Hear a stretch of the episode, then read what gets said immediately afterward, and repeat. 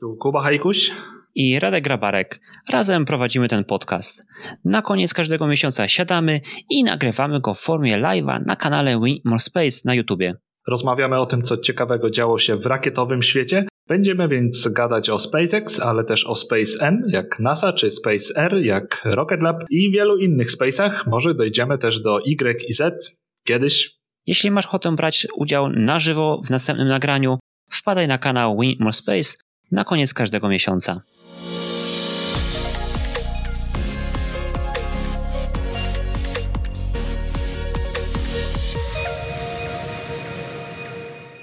Witajcie serdecznie w kolejnym live'ie z serii SpaceX YNZ. Dziś podsumowujemy najciekawsze kosmiczne wydarzenia lutego.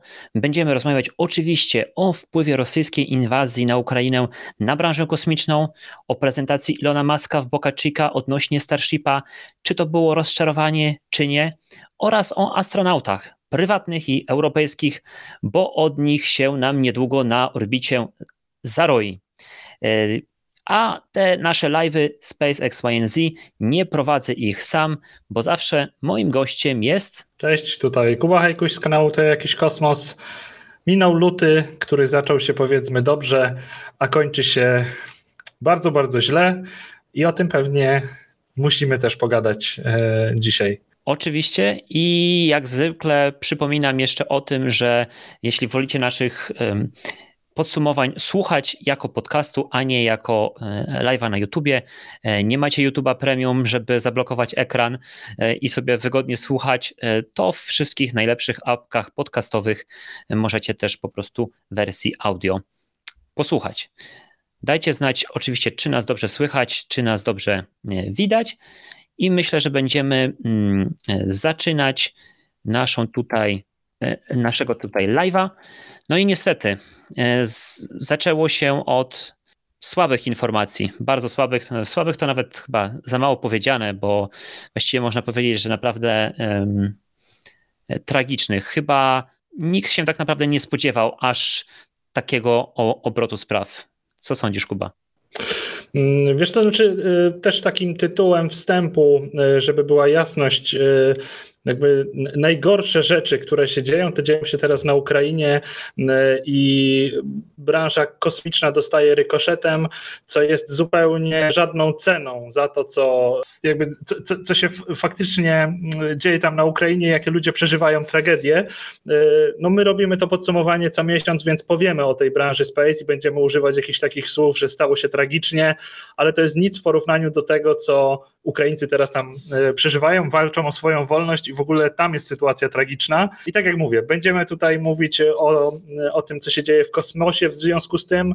No i pierwszą z takich rzeczy, która dostała rykoszetem, to obsługa Sojuza z Gujany Francuskiej. Pewnie wiele osób wie, że rosyjska rakieta Sojuz startuje nie tylko z terenu Rosji i Kazachstanu, ale też na mocy takiej współpracy między firmą Ariane Space i Roskosmosu. Te rakiety startują też z Gujany Francuskiej, z terytorium zależnego Francji w Ameryce Południowej. No i w ramach takiej sankcji odwetowej Roskosmos powiedział, że nie będą, jakby wycofują swój personel z Gujany i te starty stamtąd będą na razie wstrzymane.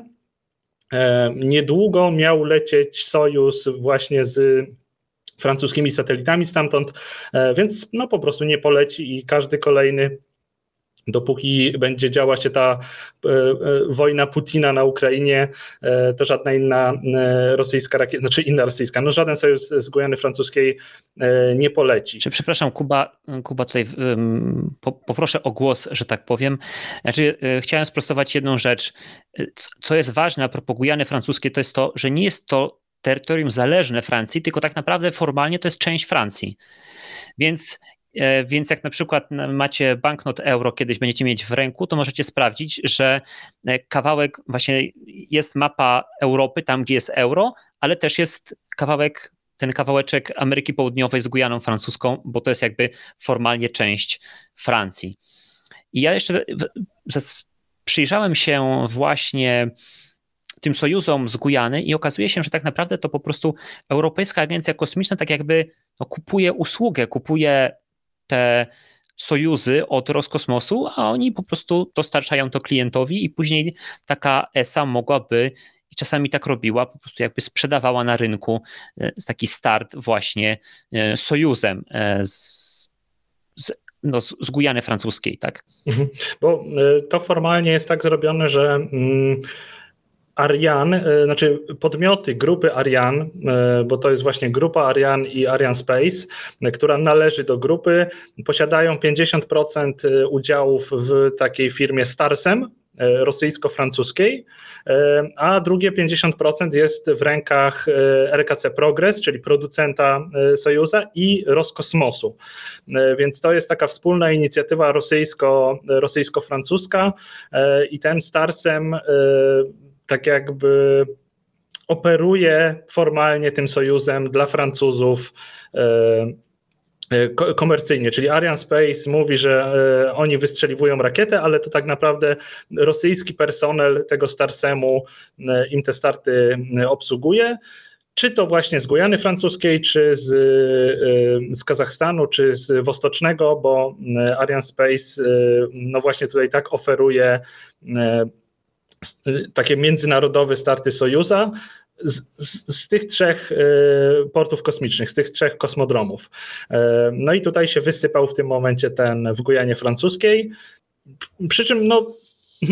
Chciałeś coś powiedzieć? Nie, bo chciałem tylko powiedzieć, że jakby to nie jest tak, że już weszły w życie sankcje, tylko właśnie Dmitrij Rogozin powiedział, że jakby w odwecie za sankcje to oni nie będą latać tym, tak? Natomiast jakby no chyba tutaj... Więcej Rosja straci na tym i Roskosmos niż tak naprawdę druga strona. Znaczy na pewno dla Europy te sankcje będą, znaczy dla europejskiego przemysłu kosmicznego mogą być bolesne, bo Europa operuje 3 rakietami, ciężką Ariane 5, tą lekką Wegą i właśnie Sojuzem. I Sojuz przez to, że jest rakietą średnią, to nadaje się do takich najczęstszych transportów. Jest też ekonomiczny, więc Francuzom z Ariane Space, znaczy Europejczykom z Ariane Space się to po prostu opłaca. I teraz wycofanie tego Sojuza ze startów z Gujany no trochę zaboli, no bo to jest kawał rynku w tym momencie. Dopóki Ariane Space nie wdroży rakiety Ariane 6, która ma być właśnie czymś takim pośrednim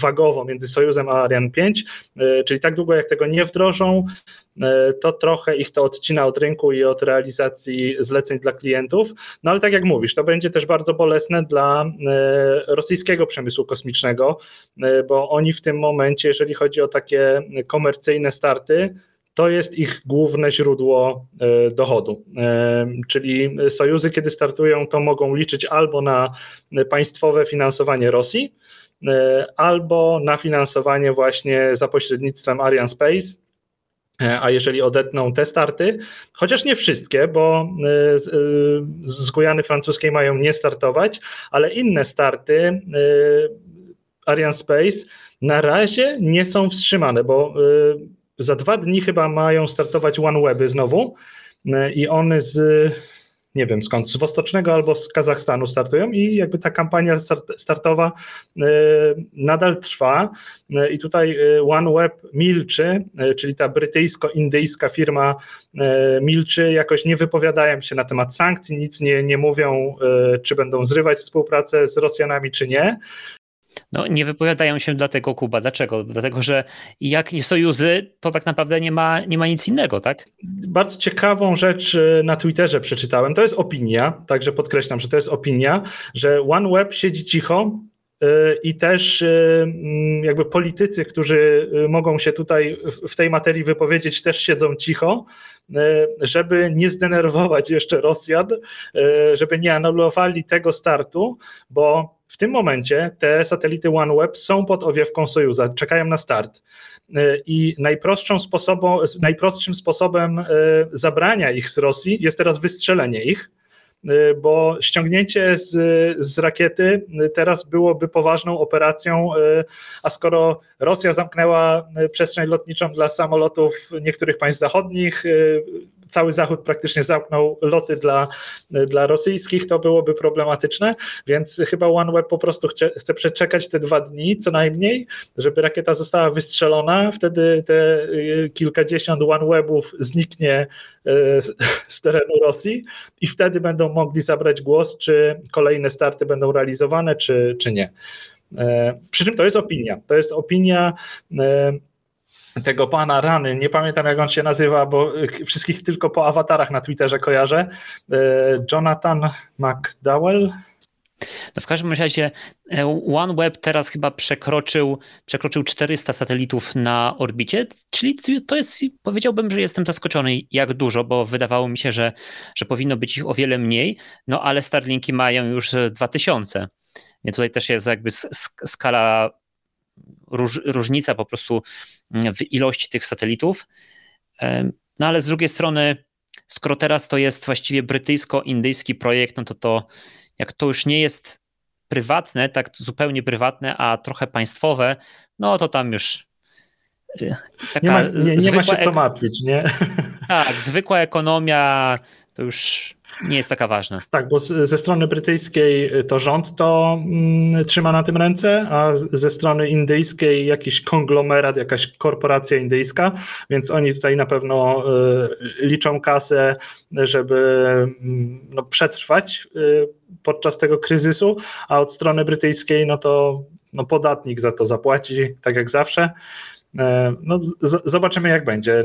Myślę, że dlatego właśnie OneWeb się za bardzo nie wypowiada, nie chcą zajmować stanowiska, bo w nich to uderza tak naprawdę po kieszeni.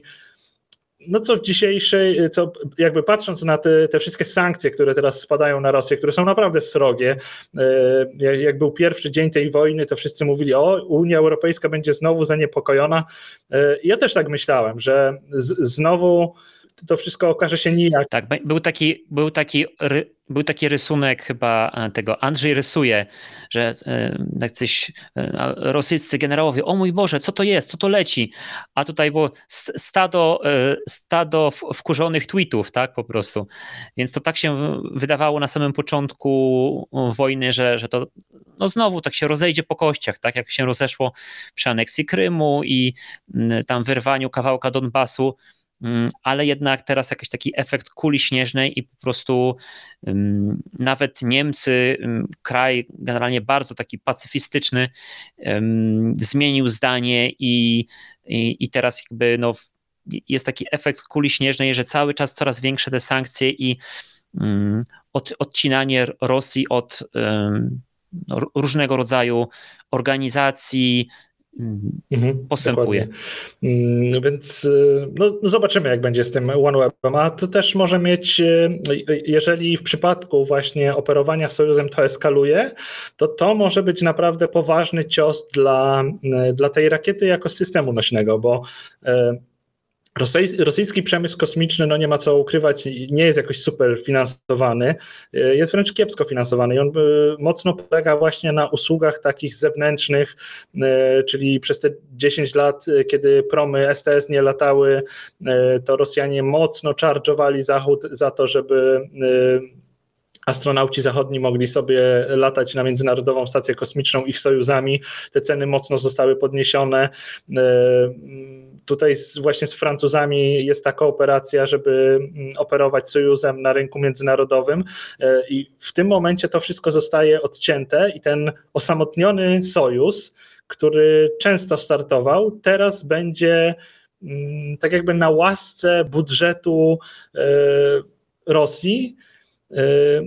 A ten budżet nigdy dla Roskosmosu nie był jakoś bardzo łaskawy, więc nie dość, że odpadną te starty międzynarodowe, co jeszcze wszystkie nie odpadają, bo wiadomo, ten OneWeb na razie chce startować, znaczy nic nie mówi i dalej startuje z rosyjskich i kazachskich miejscówek, ale jeżeli te międzynarodowe starty, ci klienci się wysypią, to wtedy przychód, który był generowany z tego, jakby nie pozwoli na takie nawet normalne funkcjonowanie Roskosmosu i rzeczy, które oni robili dla siebie, jakby we własnym zakresie, też będą zagrożone.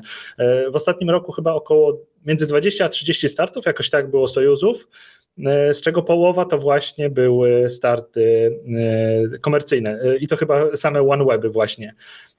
Ale Kuba, mówisz o tej, że ten budżet Roskosmosu nie był zbyt wysoki, ale tutaj też właśnie w tym miesiącu ktoś tam wyciągnął taką informację z jakichś danych z jeszcze poprzednich lat, że taki właśnie Dmitrij Rogozin w 2020 roku według oficjalnych danych, to te nieoficjalne to tak naprawdę nie wiemy, co tam się stało, ale według oficjalnych danych w 2020 roku, 2 lata temu, zarobił $1,3 miliona. 1,3 miliona szef Roskosmosu, gdzie szef NASA zarabia $185,000, tak? A jest szefem agencji o wiele większej i o wiele bogatszej, tak?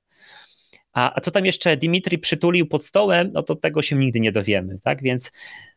No tak, znaczy też trzeba pamiętać o tym, że Dmitrij jest aktywnym politykiem, a politycy w świecie wschodnim, również naszym, po to mają stołki, żeby podnosić sobie stale pensje, czego Zachód nie może zrozumieć, bo ja mam taką logikę, że u nas jest tak, że politycy szukają sobie stołków, żeby przygarniać duże sumy z budżetu państwa, a na Zachodzie jest tak, że politycy szukają sobie stołków, żeby przytulać bardzo ważnych lobbystów, którzy ich będą tam jakoś dokarmiać, a z budżetu państwa wtedy te pensje nie są takie duże, bo właśnie tak jak powiedziałeś o tej pensji Dmitrija Rogozina, to jego właśnie amerykański odpowiednik to tam rzędy wielkości mniej swoją pensję ma. I tym amerykańskim dziennikarzom kosmicznym nie mieściło się to w głowie. Jak to może być, że Dmitrij ma pensję w milionach, a administrator NASA w setkach tysięcy liczoną? No, różnice kulturowe. Różnice kulturowe, ale przecież to szef NASA też jest politykiem, tak? To jest, a już ten szczególnie jest po prostu politykiem z krwi i kości, tak? Bo jeszcze szef NASA za administracji Obamy, no to był byłym astronautą i tak dalej, więc tutaj tak, ale obecny szef jest w 120% politykiem. Dobrze, Kuba, myślę, że musimy iść dalej, bo tych historii, rzeczy do opowiedzenia jest bardzo dużo, więc pierwszą taką też najbardziej aktualną rzeczą, jeśli chodzi o kosmos i wojnę w Ukrainie, to było to, że właśnie wiceminister ukraińskiego rządu na Twitterze napisał do Ilona Muska: hej, ty tutaj chcesz kolonizować Marsa, Occupy Mars, a tutaj nas chcą też Occupy, może byś podzielił się Starlinkami. I Elon odtweetował od razu, że włączył Starlinki na Ukrainie i wysyła im terminale. No i tutaj, nie wiem, minął chyba, przecież tutaj chyba są daty. Doba, to chyba, tak? 26-26 w obu przypadkach. Tylko jeszcze potem był tweet, że dojechały, ale ja myślę, że to była chyba doba. To w przeciągu, od kiedy to zatweetował, to następnego dnia właśnie się... Aha, tu masz to zdjęcie i tam jest 26 to tweetowali, a po prawej stronie... Czekaj, ja sobie to odszukam i też sobie powiększę.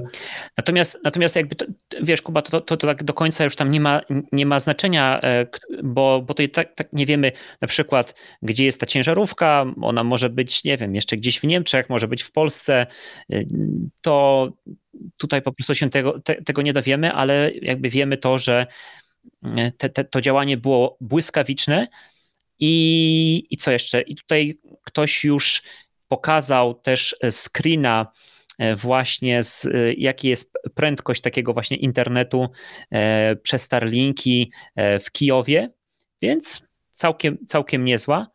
Też tutaj trzeba podkreślić, że bo ja widziałem tego tweeta, tego gościa, który to napisał i ludzie tam zaczęli tweetować: dzięki Elon, że podesłałeś te stacje, a ten ziomek jeszcze odpisał, że Nie wiem, czy już dojechały, czy nie. To jest mój prywatny talerz, który kupiłem, w sensie sprzęt Starlinka, który kupiłem gdzieś tam, jak byłem w Stanach, i leżał u mnie po prostu w domu.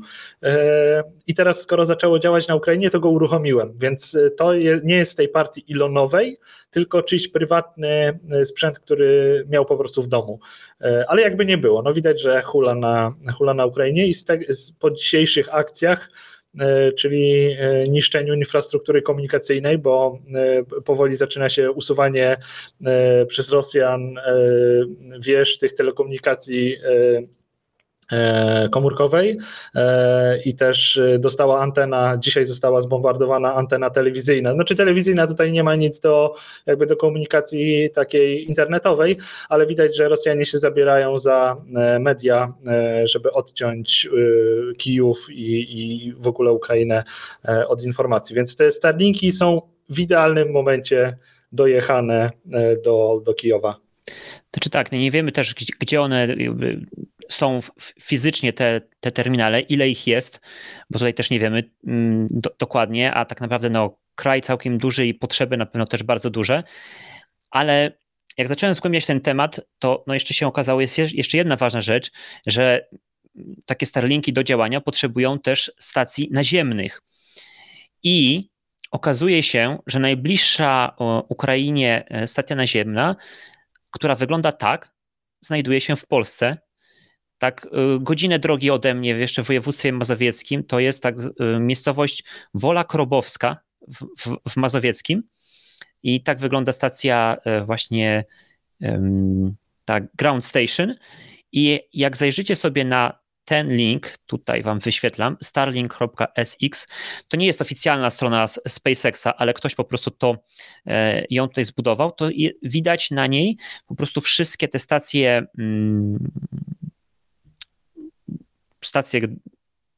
ground stations, stacje naziemne, brakuje mi tego słowa, tak? Te stacje naziemne, i najbliższe Ukrainy są właśnie pod Warszawą, na Litwie i w Stambule, więc myślę, że jakieś tutaj pewnie te polskie polska i litewska stacja będą mogły obsługiwać właśnie użytkowników na Ukrainie. Nawet jak się teraz odpali, to widać, że właśnie przelatujący trzy Starlinki nad Ukrainą łączą się ze stacją warszawską. Spoko. Znaczy tą właśnie, o której mówisz, Wola Krobowska. Mhm. Tak, i podobno właśnie użytkownicy Starlinków, w sumie chyba to w USA głównie, przynajmniej ci, którzy korzystają też z Reddita i są obecni na tym subreddicie właśnie o Starlinkach, deklarowali, że na przykład mogą poczekać na swój terminal, bo są w kolejce, czekają, jeśli by można było ich terminal wysłać na Ukrainę najpierw, albo użytkownicy deklarowali się, że mogą swój z domu po prostu odesłać, jeśli tylko by wysłano go na Ukrainę, więc tutaj też widać gigantyczną po prostu solidarność ludzi na całym świecie. No i co? Z tymi Starlinkami to też jest tak, że oczywiście trzeba te ground station, i musisz wycelować to w niebo, tak? Nie możesz tego używać gdzieś będąc zakopanym, więc tutaj jest pewna trudność, musisz się odsłonić. Ale tutaj myślę, że też jakby to pokazuje, dlaczego na przykład wojsko amerykańskie się interesuje Starlinkami tak ogólnie, tak? Bo to po prostu daje gigantyczne możliwości internet na całym świecie, tak? Niezależnie, czy to jest właśnie operacja wojskowa, humanitarna, bo jakaś jest katastrofa naturalna, czy jakiś akt terroru, to mamy możliwość łączenia się ze światem poprzez internet satelitarny. Spoko.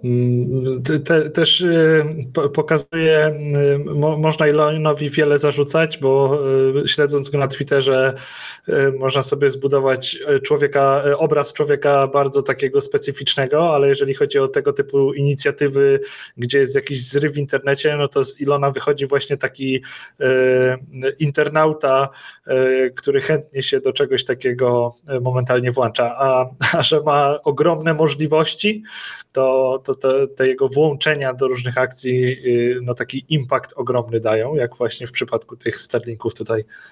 No dobrze, idziemy dalej. No i niestety smutna wiadomość, co prawda dotyczy samolotu, ale bardzo specyficznego, wyjątkowego samolotu, czyli ten Antonow Miria, największy transportowy samolot na świecie, niestety został zniszczony podczas bombardowania lotniska pod Kijowem i ten samolot oryginalnie został zbudowany do transportu radzieckiego wahadłowca Buran. Tutaj na tej grafice, jeśli nas słuchacie, to akurat pokazujemy grafikę, gdzie na właśnie tym Antonowie, na nim stoi, jest zaczepiony wahadłowiec Buran. No to jest ciekawe, że USA i NASA mogła po prostu sobie wziąć, że tak powiem, z fabryki Boeinga 747, a Związek Radziecki musiał zbudować samolot od podstaw i on jeden przetrwał i teraz niestety został zniszczony. To jest też ten samolot, który nie tak dawno w trakcie, już nie pamiętam, której fali pandemii, wylądował w Warszawie. Wiele było zdjęć, relacja, kiedy przywoził środki maseczki i tak dalej do obrony, walki z koronawirusem, to właśnie ten samolot niestety został zniszczony. Przy czym na pewno został uszkodzony i zdjęcia satelitarne pokazują hangar, w którym stał, że ma przestrzelony sufit, ale firma Antonow, która go obsługuje, ukraińska firma, nie mylić chyba z biurem Antonowa, który zaprojektował i zbudował ten samolot, tylko przewoźnik Antonow, powiedzieli, no, że kiedy będą mieli dostęp taki bezpieczny do tamtego hangaru, to będą w stanie przeprowadzić inspekcję, w jakim zakresie został uszkodzony, bo może się okazać, kto wie, że nie będą to jakieś bardzo krytyczne zniszczenia. No oczywiście od razu w internecie zapowiedziano, że nawet na takich stronach rządowych, że odbudują ten samolot, przy czym kiedy to wszystko się już skończy, to na pewno będą mieli inne różne ważniejsze rzeczy na głowie. No ale ja cały czas żyję taką nadzieją, że... co do tego wszystkiego mam dwa przemyślenia. Po pierwsze, mam nadzieję, że nie został uszkodzony jakoś tak poważnie i kiedy go sprawdzą, to może się okazać, że da się go... wyremontować i będzie latał dalej, bo na Ukrainie stoi gdzieś szkielet, nie wiem jak to się profesjonalnie w lotnictwie nazywa, ale kadłub z kawałkami skrzydeł drugiego egzemplarza. I pytanie, czy nie można by go skanibalizować, żeby tego pierwszego naprawić. To się wszystko okaże, kiedy sytuacja, kiedy ta wojna się już skończy. Oczywiście na korzyść Ukrainy. A druga rzecz, która pierwsza mi przyszła do głowy, kiedy zobaczyłem tę dziurę w tym hangarze, to sobie pomyślałem, że to jest bomba, która mogła spaść gdziekolwiek, a spadła na samolot, który w tym momencie nikomu do niczego nie jest potrzebny. Więc dobrze, że tak, niż żeby miała spaść na jakieś tereny zamieszkałe. Tak, a z drugiej strony Kuba, no zobacz, przecież to jest właściwie cud radzieckiej, czyli tak naprawdę też można teraz powiedzieć, spadkobiercą jest Rosja, więc rosyjskiej techniki wojskowej, czy ogólnie po prostu techniki, I akurat on ucierpiał, nie? Więc to też przez rosyjską inwazję. No to jest takie ironiczne właśnie, że przez tę wieloletnią politykę i zaniedbania najpierw zawalił się dach na Burana, i też przez te zaniedbania pozostałe dwa Burany, promy, które stoją w Kazachstanie w hangarach i niszczeją, też zostały sprzedane komukolwiek i teraz obecny właściciel no nie bardzo się tym przejmuje i dzisiaj Rosja chce to odzyskać, ale nie bardzo chce za to zapłacić, żeby je odzyskać i one tak niszczeją. I to jest właśnie taki obraz takich ambicji, co my to nie zrobimy, ale troszkę nic za tym nie stoi, bo ani nie uratowali tego pierwszego Burana, bo to podczas remontu hali zawalił się dach, dwa pozostałe gdzieś tam dalej niszczeją i pewnie kiedyś też te dachy na nich spadną i nic z tego nie będzie. No a teraz jeszcze zrobili wojnę i kolejny taki symbol niszczą w tym wszystkim. O rany. Dobrze, idziemy dalej. Myślę, że to jest jeden z najważniejszych tak naprawdę teraz pytań po tej inwazji, czy w trakcie tej inwazji.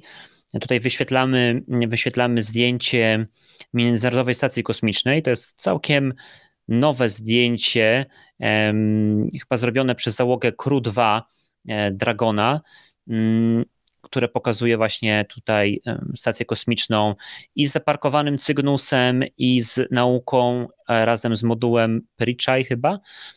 Tak mi się wydaje, tutaj wszystko widać.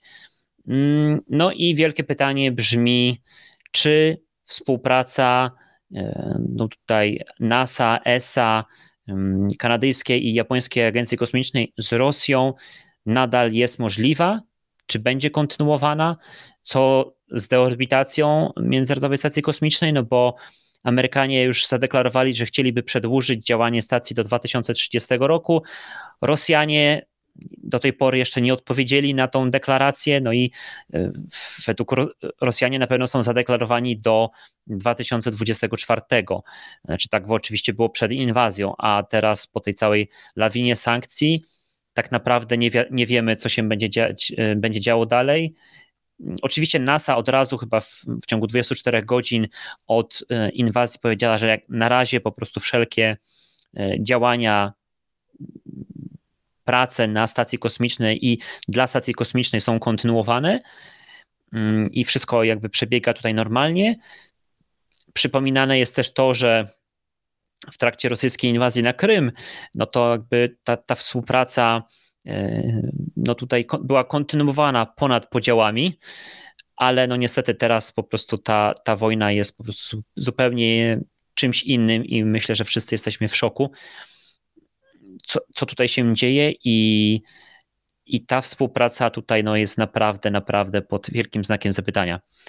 Kuba, co ty myślisz na ten temat? Z tego, co wyrzuca z siebie Rogozin, który teraz przeszedł w tryb bojowy na Twitterze, bo ze zdjęcia profilowego ubrał się w mundur, na tło wrzucił sobie rakiety balistyczne, teraz udostępnia filmy, jak żołnierze rosyjscy wygłaszają jakieś przemowy, więc Rogozin jest teraz pitbullem Putina na Twitterze i wyszedł z niego taki polityk trochę szalony, pewnie taka ich strategia, żeby teraz obrzucać Zachód różnymi groźbami, bo mówił właśnie o tym, że co wy bez nas zrobicie, ISS spadnie gdzieś, pewnie na Stany, ale na pewno nie na Rosję, bo przecież ona nad Rosją nie lata. Co trochę jest prawdą, bo tylko sięga południowej Rosji miejscami, no ale od szefa agencji kosmicznej spodziewalibyście się bardziej takich przemyślanych, nawet jeżeli ma wygłaszać jakieś groźby, to lepiej by to było ubrać dyplomatyczne jakieś słowa. Bardziej przemyślane, tak, w takie dyplomatyczne słowa, a Rogozin jest teraz takim szalonym generałem grożącym Zachodowi. I z tego, co tutaj dzisiaj w tych jego tweetach czytałem, to wyklucza możliwość współpracy po 2024. Dzisiaj tak napisał, tak? Nie wiem, czy dzisiaj konkretnie, czy wczoraj, ale takie komunikaty są, czy to z jego, czy z Roskosmosu Twittera, że po 2024 nie widzą tej współpracy, że to nie będzie, ale wypełnią swoje zobowiązanie do tego czasu, czyli że do 2024 jak był deal, to okej, ale potem się wycofują. Przy czym to jest takie rzucanie się, więc wczoraj Rogozin był uśmiechnięty, wczoraj w sensie przed inwazją, Rogozin był uśmiechnięty na Twitterze i wrzucał jakieś miłe wiadomości, dzisiaj rzuca takimi hasłami, więc kto wie, co będzie za tydzień.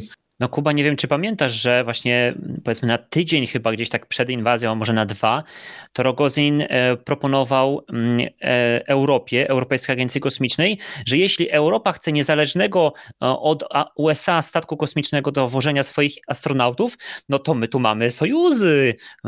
Proszę bardzo, proszę brać. Tak, proponował, że sojuzy z Gujany Francuskiej mogą startować, co jest z różnych technicznych względów trudne, bo sojuz, jeżeli zaistnieje sytuacja, gdzie awaryjnie trzeba się oddzielić od rakiety i uciekać, to takie rzeczy były już takie zdarzenia i tutaj kapsuła Sojuz sobie idealnie poradziła i ratowała załogi, tylko że ona musi uciekać wtedy nad lądem, bo Sojuz nie jest przystosowany do wodowania. No a z Gujany Francuskiej się startuje nad ocean i na pewno dałoby się jakoś doprowadzić tego Sojuza do takiego stanu, żeby był zdolny do czegoś takiego, ale to jest znowu projekt na lata. No i tak jak mówisz, 2 tygodnie temu uśmiechnięty Rogozin proponuje takie rzeczy Europie. Jesteśmy dzisiaj i Europa nie ma, jakby ma bana na wystrzeliwanie sojuzów z Gujany Francuskiej. No tutaj Rosjanie próbują odpowiadać jakimiś takimi sankcjami, żeby pokazać Zachodowi, że oni też przecież mogą dużo rzeczy im pozabierać. No przy czym to jest niewspółmiernie mniej bolesne dla Zachodu niż w tym momencie dla Rosji, gdzie ekonomicznie naprawdę dzieje się w tym momencie źle przez te sankcje. Stopy procentowe gdzieś tam idą w górę, giełdy są pozamykane, ale może ja trochę za bardzo odchodzę od tematu. Mieliśmy mówić o kosmosie, a ja wyłażę na jakieś rzeczy, o których nie powinienem gadać, więc w tym momencie tak to wygląda, że w skrócie nie za bardzo można polegać na tym, co mówi szef Rosyjskiej Agencji Kosmicznej, bo to jest po prostu taka... Ale czy też dlatego, Kuba, dlatego, że jakby walka trwa, tak? To jeszcze kurz nie opadł i tak naprawdę nie wiemy po prostu, co się stanie, tak? Natomiast a propos jeszcze ISS i jej przyszłości, no to czy ty uważasz, że jest szansa jakby i sens i techniczna możliwość, żeby tą stację podzielić na dwie części i żeby na przykład Amerykanie sobie zostawili kawałek, a Rosja ze swoim kawałkiem co chce zrobić? Technicznie i teoretycznie jest to wykonalne, żeby na szybko stworzyć jakieś systemy, na przykład, nie wiem, coś takiego napędowego, co mogłoby, jeżeli podzielą stację, to Amerykanie się odsuną, bo w segmencie tym zachodnim, amerykańskim są te żyroskopy, które mogą obracać dynamicznie stację i też te panele fotowoltaiczne są do tej ramy stacji przytwierdzone, więc te takie życiowe rzeczy przy stacji zostałyby po amerykańskiej stronie, przy czym rosyjski segment ma te napędy rakietowe, które i jakby zdolności podnoszenia stacji na orbicie, więc to jest coś, co musieliby Amerykanie i Europejczycy nadrobić i jeżeli doszłoby do jakiegoś takiego zrywu i nagłej potrzeby, to pewnie dałoby się coś takiego zbudować, żeby to zrobić, ale spójrzmy prawdzie w oczy, programy kosmiczne, gdzie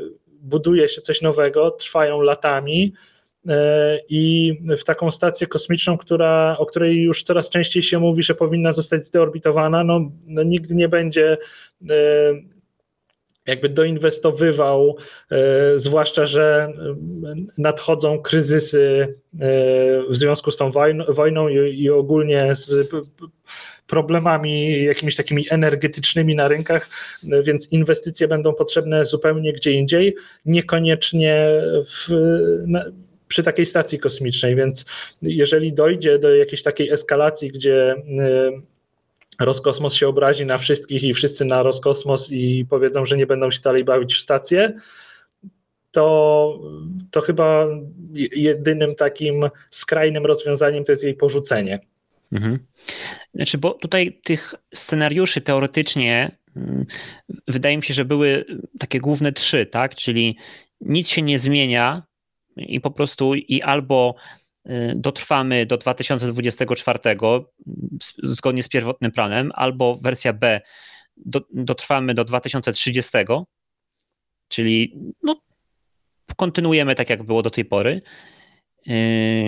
Próbujemy rozdzielić stację jak najszybciej się da, to drugi scenariusz, ale zgadzam się z tobą, że jest on po prostu, nawet jeśli technicznie wykonalny, to po prostu ekonomicznie, praktycznie to nie ma sensu, bo choćby dlatego, że po prostu stacja się starzeje i tak naprawdę nie wiadomo, czy nawet do tego 2030 by wszystkie te moduły wytrzymały, no a najprawdopodobniej będzie ten trzeci scenariusz zrealizowany, czyli rozwód, tak? Chcemy rozwodu, ale nie możemy od tak się rozejść, bo mamy dzieci, więc po prostu dopiero w tym 2024 według tego pierwotnego planu dojdzie do jakiejś kontrolowanej deorbitacji. Nie potrafię jakiegoś sensownego scenariusza w tym momencie, bo jakby sytuacja wschód-zachód eskaluje tak szybko, jakby nie wiem, na ile się można tutaj pokłócić w temacie współpracy przy ISS. No jedni bez, do tanga trzeba dwojga, no właśnie tak jak mówisz, no jest małżeństwo z dziećmi i jakby się nie działo, dopóki ta współpraca jest tutaj taka wiążąca, to muszą się tego trzymać. Kompletnie nie potrafię sobie wyobrazić, co w przypadku takiego zupełnego zerwania współpracy by się działo, takie porzucenie tej stacji, a ona by się chyba dość szybko zdeorbitowała przy takiej powierzchni i masie. Mhm. Natomiast dwie rzeczy chciałbym jeszcze tutaj dodać. Pierwsza, że ten rozwód, znaczy takie przebłyski tego, że w przyszłości to my nie chcemy być razem, no to już były wcześniej, tak? No bo przecież NASA z partnerami ogłosiła stworzenie stacji kosmicznej Gateway, Lunar Gateway na orbicie Księżyca. Pewne już kontrakty zostały przyznane na budowę tej stacji. To nie jest tak, że to jest tylko rendery są jakieś ładne, tylko naprawdę to już się dzieje, już są budowane elementy tej stacji kosmicznej i mimo no już chyba wielu miesięcy od tych decyzji, no to Rosja nie dała się przekonać, żeby tutaj weszła do współpracy. Natomiast Rosja ogłosiła, że będzie partycypować w chińskiej bazie na powierzchni Księżyca, czymś, co się nazywa bardzo ciekawie International Lunar Research Station, ale ta station tak naprawdę to jest po prostu zbiór jakichś lądowników, które wylądują obok siebie, tak? Więc to nie jest taka jednolita stacja, więc jak Rosja się tam coś dorzuci, jakąś łunę sobie tam wyśle, no to fajnie, a jak nie, no to też Chińczycy się nie będą na Rosję oglądać. Więc tutaj ten rozwód już było widać, teraz to po prostu może być tylko taki katalizator do po prostu szybszego rozwodu. I co jeszcze? No teraz tydzień temu w poniedziałek na stację kosmiczną doleciał kolejny Cygnus i co ciekawe to jest to, że on miał już zaplanowany na kwiecień właśnie odpalenie swoich silników, aby podnieść orbitę stacji kosmicznej, czyli tutaj próba jakby właśnie znalezienia swojego sposobu na właśnie podnoszenie orbity stacji, a nie tylko czekanie na progresy. Właśnie też to o tym czytałem, bo robiłem sobie szybki przegląd statków, które byłyby w stanie coś takiego robić, bo Dragon chyba nie. Chociaż nie wiem, może byłoby to możliwe, ale Cygnus ma właśnie ten silnik tak umiejscowiony z tyłu, że może coś takiego robić.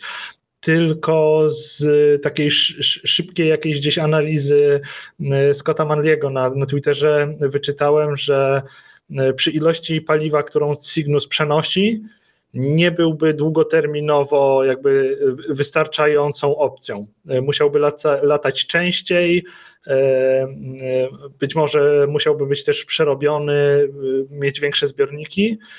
a no, nie będzie latał częściej na razie, bo przez całą tę sytuację i no, agresję Rosji na Ukrainie nie da się produkować więcej rakiet Antares, które by go wynosiły, bo Antaresy w dużej mierze powstają na Ukrainie i używają rosyjskich silników. W tym momencie zakłady Jużmasz i Jużnoje, które produkują na Ukrainie części do Antaresów, no, są jakby w tej strefie, gdzie trwa wojna. I nawet trafiały się informacje, że zostały zbombardowane, potem dementowano, że jednak nie zbombardowane i tak dalej, więc tak jakby nie było, są w strefie wojny i kolejnych Antaresów no, ciężko je będzie produkować, nie mówiąc o samych silnikach, które z Rosji są. Tak, chociaż tutaj, no bo sam Antares jest robiony chyba w USA, jeśli chodzi o statek kosmiczny, natomiast rzeczywiście, znaczy, to też jest ironiczne, że taka, no bo teraz właścicielem jest Northrop Grumman, czyli taka jedna ze sztandarowych, wielkich amerykańskich korporacji zbrojeniowych, ale rakiety do lotów w kosmos są robione w Rosji, znaczy na Ukrainie, znaczy w Ukrainie. I to też jest zabawna taka ironia takiej polityki korporacyjnej, tak? Po prostu, że to tu się outsourcuje. Ta wojna ma ogromny impact na branżę kosmiczną wśród innych firm kosmicznych, bo Avio włoskie, które produkuje Wegi, no to dobra, ten dolny stopień, pierwszy stopień Wegi to jest produkowane we Włoszech i okej, ale Wega jest wielostopniową rakietą i kolejne jakby stopnie są właśnie na podzespołach ukraińskich i w tym momencie no jest problem, bo jest wojna. Wiele startupów ma też problem, bo korzystają z know-how i biur projektowych, które są na Ukrainie, bo Ukraina jest ogromnym centrum technologii rakietowej. Po rozpadzie Związku Radzieckiego mnóstwo tam firm zostało, znaczy mnóstwo firm, no w sensie takiego know-how, wiedzy, specjalistów, to tam jest i nawet Firefly przecież ma R&D na Ukrainie, Skyrora brytyjska też tweetowała, że zabezpieczają swoje biura i kiedy to wszystko się rozkręcało, to ewakuowali zespół chyba do Rumunii jakoś tak, więc no to będzie miało na Zachodzie też takie spore konsekwencje z ubytkami w dostępie do tych placówek, które są na Ukrainie. Mhm.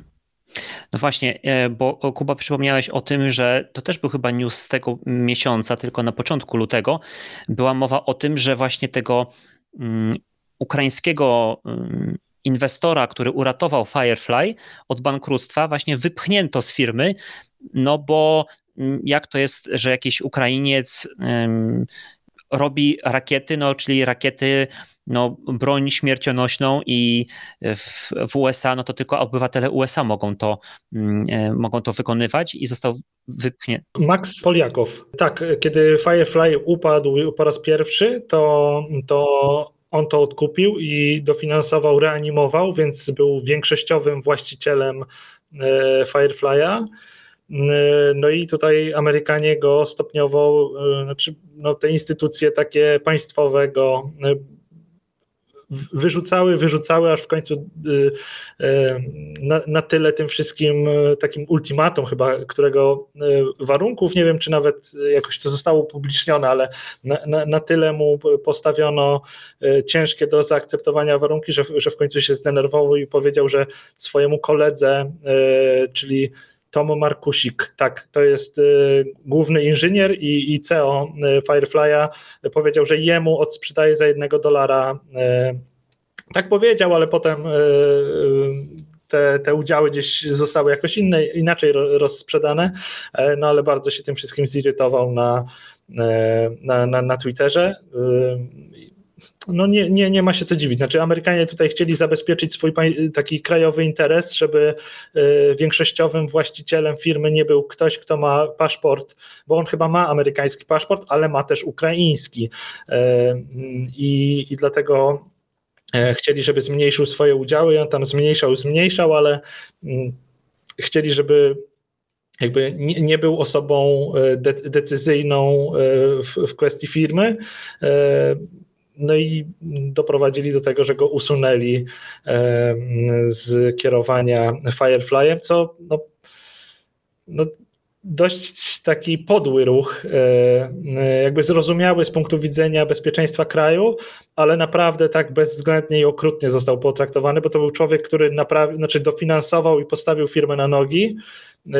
To z jego, jakby dzięki jego kasie Firefly wystrzelił rakietę po raz pierwszy w zeszłym roku i teraz trwa kampania startowa do przygotowania drugiego startu.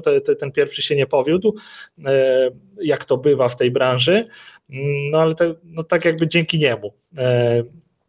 Nie tak jakby, tylko dzięki niemu, dzięki jego finansowaniu. I kiedy to zaczęło hulać, to rząd się Stanów Zjednoczonych obudził, oj, idzie to za dobrze, będzie z tego firma rakietowa, którą kieruje nie Amerykanin. No i wzięli go w obroty i już nie jest właścicielem Firefly'a. Znaczy wiesz, nie Amerykanin to jest jedno, ale myślę, że tutaj były bardzo takie obawy, że wiesz, gdyby to był Francuz może, nie? Albo Brytyjczyk, albo jakiś tam Nowozelandczyk, to jest z tych narodów sprzymierzonych z USA, ale jednak tutaj Ukrainiec, to zbyt bliskie powiązania z Rosją i to niestety zadecydowało. Dobrze, myślę, że musimy iść dalej, a tutaj jeszcze na obrazku właśnie Sojuz i nauka z Priczajem. Natomiast chciałem wam jeszcze pokazać takie komentarze, które na Facebooku Win More Space pojawiły się i na grupie facebookowej, które od tutaj obserwatorów, fanów i kosmosu i tutaj naszych tych relacji były wypowiedziane, które myślę, że bardzo dobrze podsumowują też tą naszą, to co myślimy, a czasami może właśnie jest ciężko nam wyrazić, czyli co z tą współpracą, czy ma ona sens, czy nie ma sensu. I tutaj myślę, że mi szczególnie tutaj się spodobał komentarz Piotra. Nie ma większej wartości, czy to ekonomicznej, czy naukowej, od ludzkiego życia. Sondy, łaziki, rakiety kiedyś tam polecą, to się wszystko ułoży. Ważne, by móc sobie w twarz spojrzeć. To jest jeden komentarz, który moim zdaniem jest bardzo ważny, a drugi Andrzeja, że polityka ustępstw nie daje żadnych korzyści w starciu z państwem, które nie respektuje prawa międzynarodowego i ogólnie przyjętych norm postępowania. Przykład Niemiec sprzed II wojny światowej i Monachium w 1938 roku są tego dobitnym dowodem. Jedynym argumentem z takimi państwami jest argument siły.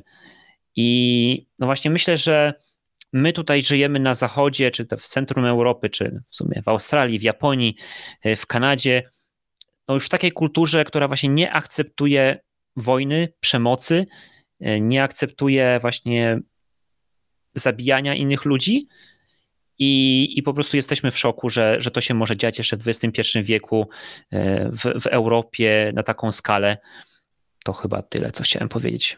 Kuba? Ja też mam taki pozytywny obraz i Unii Europejskiej, i Zachodu jako właśnie tej naszej kultury.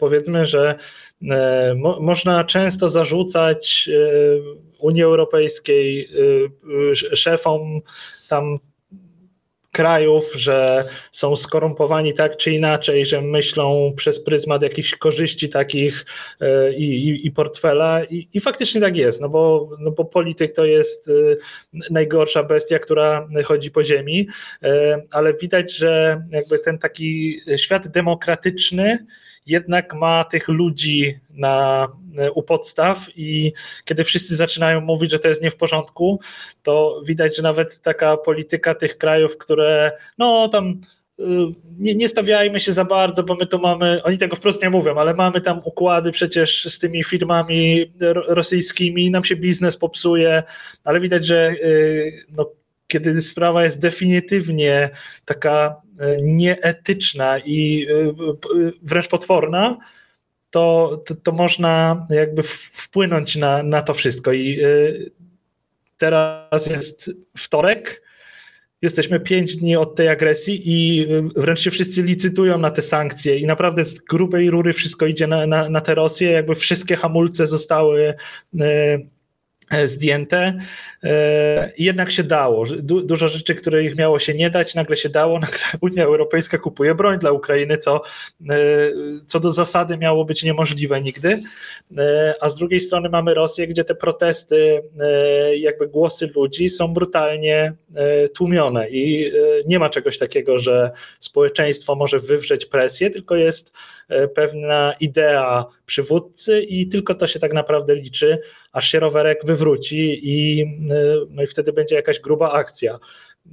No, ja jestem zdecydowanie bardziej zadowolony, będąc po tej stronie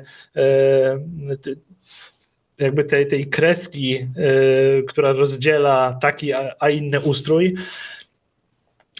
No i jakby bardzo jestem pozytywnie zaskoczony, bo w pierwszy dzień, kiedy obudziłem się, patrzę w internet, masakra. Rosja najechała Ukrainę i myślę sobie, Unia Europejska będzie zaniepokojona i na tym się skończy. No a nie jest. Jest dużo bardziej wkół niż zakładałem, że może być. Dobrze, ja chciałem jeszcze powiedzieć taką jedną chyba ważną rzecz, bo tutaj na czacie Ksangzung zadała pytanie, czy aktualnie kosmonauci rosyjscy na ISS to putinowcy?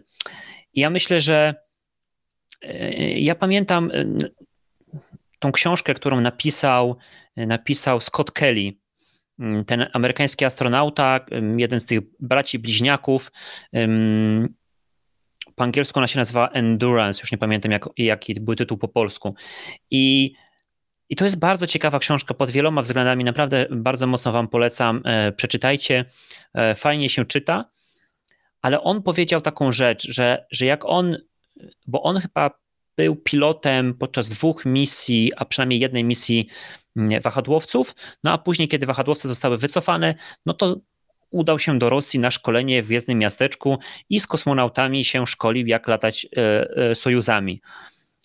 I on opisuje tą sytuację właśnie, w której współpracował i żył, bo przecież on spędził na tej stacji tam ponad 300 dni, tak? Że kosmonauci to są generalnie wspaniali ludzie, zdecydowanie nie idą tam dla pieniędzy, nie idą tam dla jakiejś wielkiej chwały też, że naprawdę im się chce. No i po prostu oni muszą sobie też radzić w takiej rzeczywistości, jakiej są. I dla Scotta Kelly'ego ta cała stacja kosmiczna to był wspaniały dowód na to, że współpraca międzynarodowa ma sens, że można się dogadać i on jako były pilot marynarki wojennej, myśliwców, mówi, że gdyby zimna wojna kontynuowała, to on z tymi kosmonautami, których tam poznał i z którymi spędzał czas, to najprawdopodobniej by walczył po prostu, tak? Mógłby kiedyś się spotkać myśliwiec kontra myśliwiec gdzieś tam. Więc myślę, że ci kosmonauci i astronauci jednak są bardziej, że tak powiem, humanistyczni i bardziej wrażliwi na po prostu na innych ludzi, na dobro. Takie jest moje osobiste zdanie. I nie trzeba być właśnie jakimś tam wyznawcą Putina czy jakiejś partii, żeby być kosmonautą. Tak.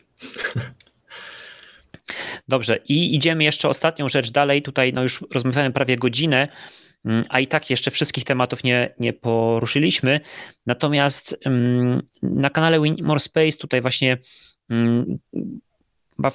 w piątek wieczorem opublikowałem takie wideo, podsumowanie tych różnych rzeczy, na które po prostu rosyjska inwazja na Ukrainę ma wpływ i tam więcej właśnie mówię też o właśnie rakiecie Wega, o problemach właśnie Antaresa, o Rocket Factory Augsburg, takim startupie właśnie młodym niemieckim, który też pewne części produkuje właśnie na Ukrainie, ale też jest jeszcze jeden ciekawy aspekt tej sytuacji, bo mianowicie we wrześniu tego roku, 2022, miał lecieć na Marsa europejski łazik Rosalind Franklin, który miał zostać wystrzelony protonem i do wylądowania na Marsie potrzebuje rosyjskiej platformy powierzchniowej, lądującej, jak ją tam nazwać, która no właśnie jest rosyjska. No i też nie wiemy teraz, czy to będzie kontynuowane, czy nie. Więc więcej szczegółów jeszcze na więcej tematów, jeśli chodzi o właśnie tą sytuację w tym wideo, jeśli chcecie wiedzieć więcej. Natomiast myślę, że my musimy tutaj właśnie ruszać dalej z kolejnymi tematami, bo ich jest jeszcze bardzo dużo, więc Kuba, Space W. Web robi to, co ma robić Web.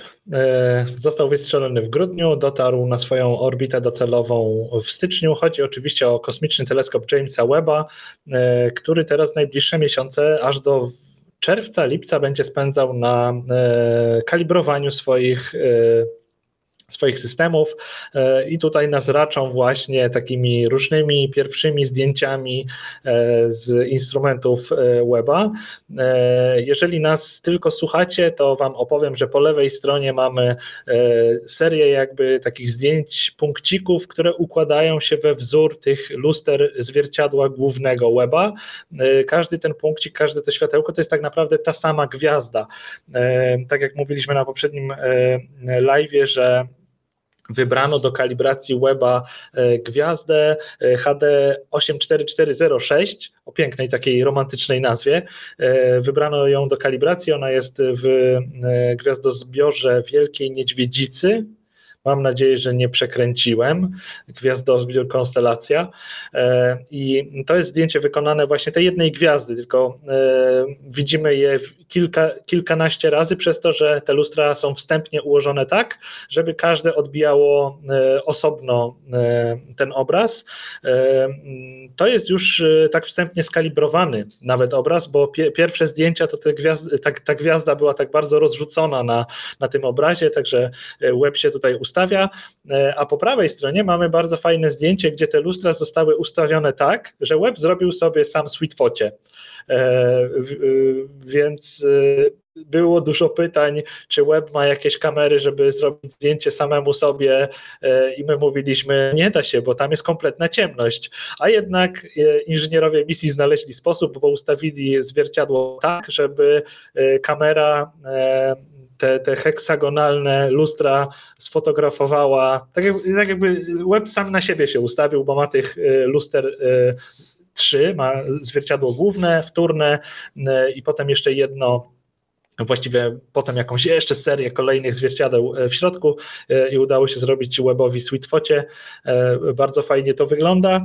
No i ta kalibracja trwa i jeszcze potrwa przez najbliższe miesiące, ale płyną pozytywne sygnały, że tutaj idzie wszystko dobrze, więc w tym tragicznym lutym przynajmniej mamy takie drobne, fajne informacje, a zaraz przejdziemy do jeszcze lepszych, ale widzę, że gdzieś po drodze też się trochę mniej dobre trafią, ale dobra, na pewno nie tak złe jak to, od czego zaczęliśmy, czyli od wojny na Ukrainie, teraz już takie standardowe, złe kosmiczne newsy. Czyli standardowo Kuba, co może pójść źle w rakiecie, kiedy startuje? Dokładnie. No, milion różnych rzeczy, więc rakieta Astra to naprawdę ma taki przegląd różnych ciekawych awarii, które mogą nastąpić, ciekawych nawet też takich, których absolutnie byśmy się nie spodziewali, tak to chyba myślę, że tutaj długo będziemy wspominać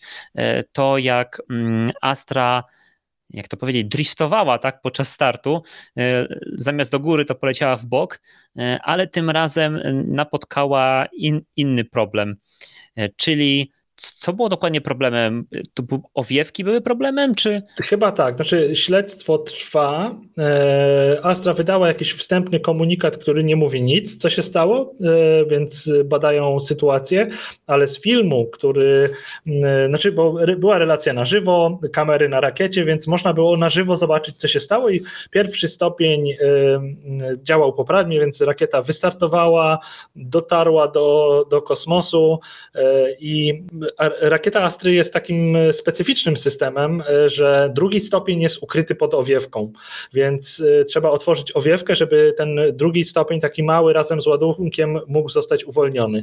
No i tutaj najprawdopodobniej doszło do takiej sytuacji, że owiewka nie została odrzucona, a cała reszta się i tak wydarzyła, czyli wypchnięto drugi stopień w owiewkę, więc on się zderzył od środka z owiewką, a potem kiedy ruszył silnik kilka sekund później, nawet nie kilka, tylko no zaraz potem, kiedy został uruchomiony silnik, to brutalnie wyrwał owiewkę, no i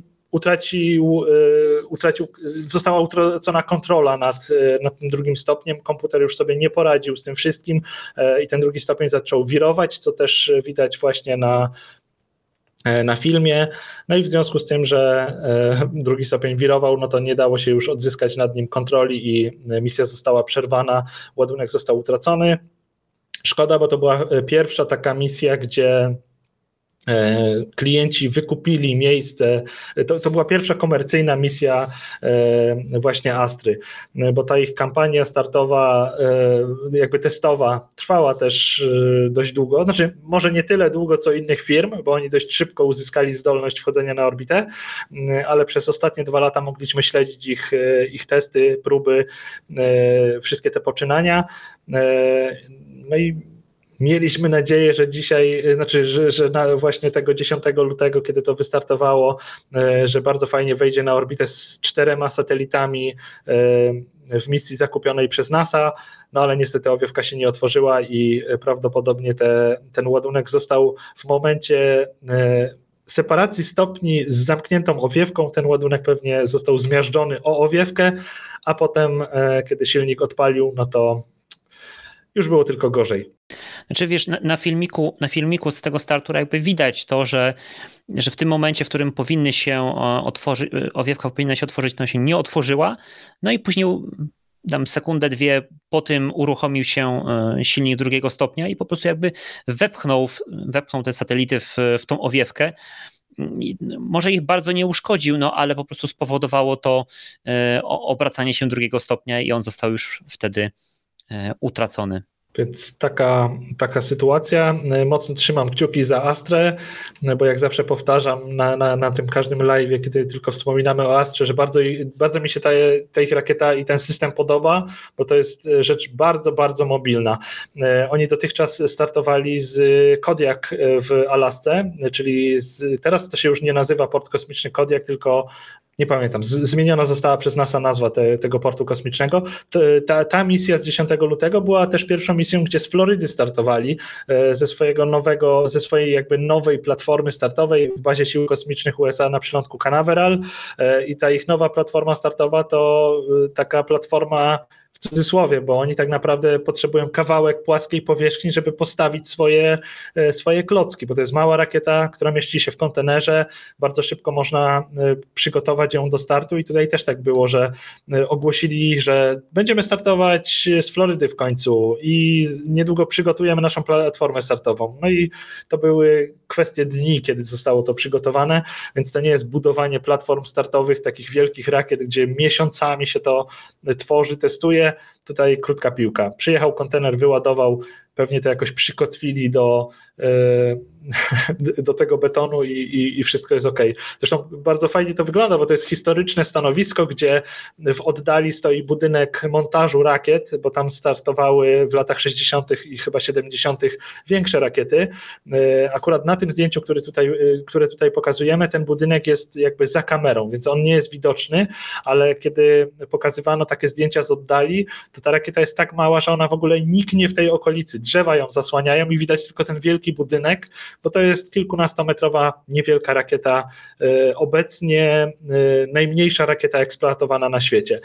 Tam mi ktoś na Twitterze... Orbitalna. Orbitalna, tak, bo tam mi ktoś na Twitterze zwraca uwagę, że Japończycy zbudowali rakietę na paliwo stałe lżejszą i mniejszą i ją wystrzelili i dostarczyła ładunek na orbitę, ale ona nie weszła jako tako do komercyjnego użytku, więc raz to chyba w 2018 roku zostało wystrzelone, SS-500 chyba się nazywała tamta rakieta i potem już nie używano jej do wynoszenia ładunków, więc jakby no teraz Astra jest tą najmniejszą rakietką orbitalną, która jako tako działa, bo tak naprawdę raz weszła na orbitę i walczą, żeby obsługiwać klientów.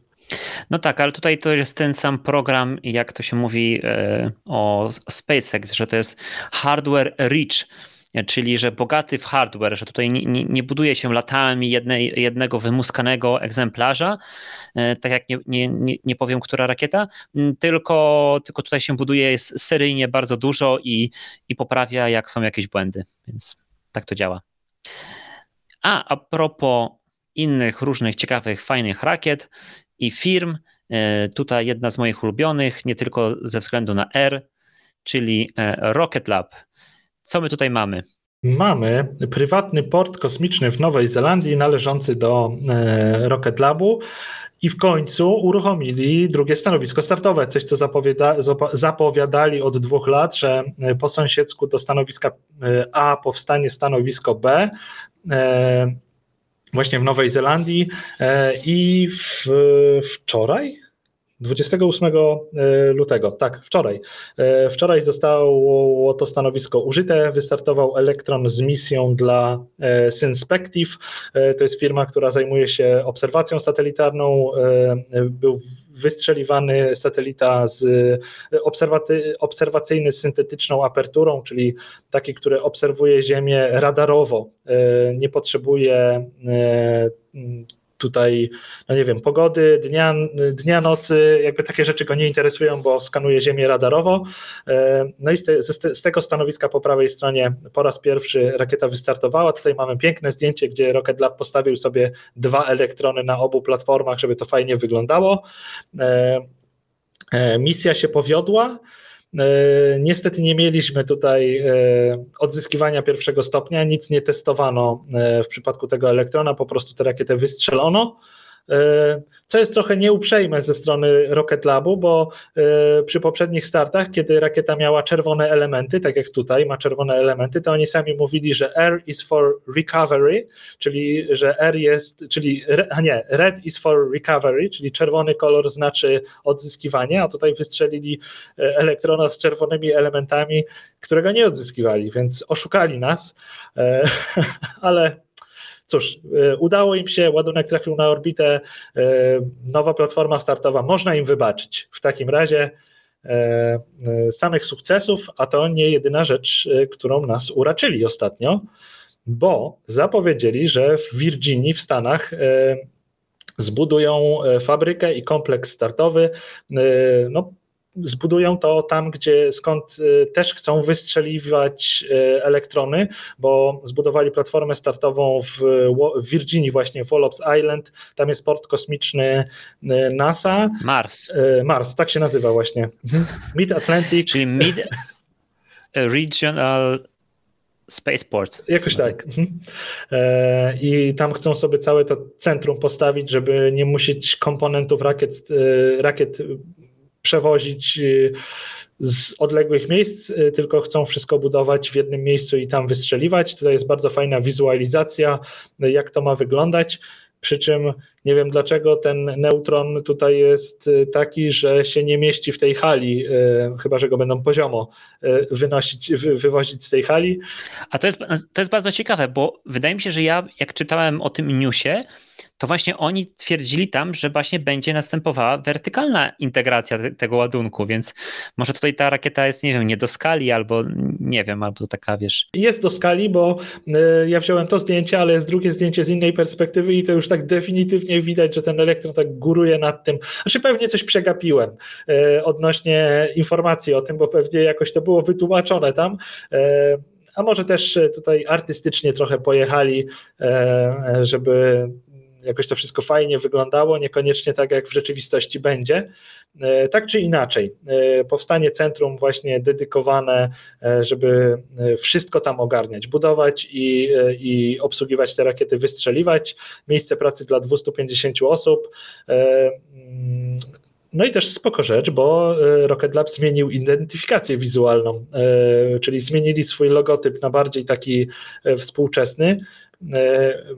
Przyznam szczerze, że dużo bardziej mi się podoba niż ten poprzedni, bo jakoś tak uważałem, że to poprzednie logo Rocket Labu trochę było tak na kolanie, ta rakietka narysowana, co potwierdził Peter Beck, bo powiedział, że lecąc samolotem kiedyś właśnie w notesie wymyślił to logo i potem jakiś grafik mu to po prostu przerysował i przez lata tak logo Rocket Labu wyglądało, teraz jest takie... No bo Kuba, no to jest też, wiesz, czasami to jest tak, że tacy niektórzy przedsiębiorcy to, wiesz, zaczynają zakładanie firmy od, wiesz, zrobienia logo, wizytówek, a dopiero później biznesy, nie? A to lepiej jest na odwrót robić, tak? Że na początek coś tam, wiesz, teraz jesteśmy też, żyjemy w takiej kulturze wizualnej, takiej trochę jesteśmy przebodźcowani tymi różnymi markami, takimi, śmakimi. I te loga, myślę, że na samym początku są absolutnie, mało są ważne tak naprawdę, ale ja ci powiem, że mi i to stare, i to nowe się tak samo chyba podobają, chociaż oczywiście taka duża literka R, futurystycznie wyglądająca, no to muszę tutaj powiedzieć, że na propsie bardzo, bardzo mi się to podoba. Natomiast jeszcze a propos tego, bo nie wiem, czy sobie zdajecie sprawę, gdzie jest ta Virginia, bo tak jak tak myślę, Virginia to tak gdzieś tam środek tych stanów, nie, a tutaj się okazuje, że to jest ten taki mały stan, jeden z tych pierwszych, jakby na południe od Waszyngtonu przy Atlantyku, więc tam jest tak jak, nie wiem, Cape Canaveral jest na Florydzie, ale też od strony Atlantyku, no to tutaj też takie są zarośla, takie są moczary nad morzem. W sumie stamtąd startuje właśnie chyba Antares, tak? Jeśli dobrze pamiętam. Tak. I są nawet tak bardzo po sąsiedzku z platformą Electrona, że kiedy jedna rakieta startuje, to jakby no nie ma możliwości, żeby coś przy drugiej platformie startowej był jakiś hardware zostawiany, bo to jest tak blisko. No to jest chyba kilkanaście metrów od siebie są te platformy. Mhm. Dobrze. To co, lecimy dalej do naszej ulubionej literki alfabetu, którą nie jest literka R, tylko literka X i pomówimy sobie troszeczkę o SpaceX, co tam się działo, a działo się dużo.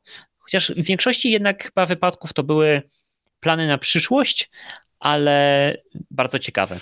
To co, ty jedziesz z tematem, czy ja opowiadam ten temat? Ja mogę zacząć. Znaczy... To jest tak, że generalnie podczas tych naszych live'ów mówimy o tym, co się działo naprawdę, a tutaj jakby jest zapowiedź tego, co się będzie działo.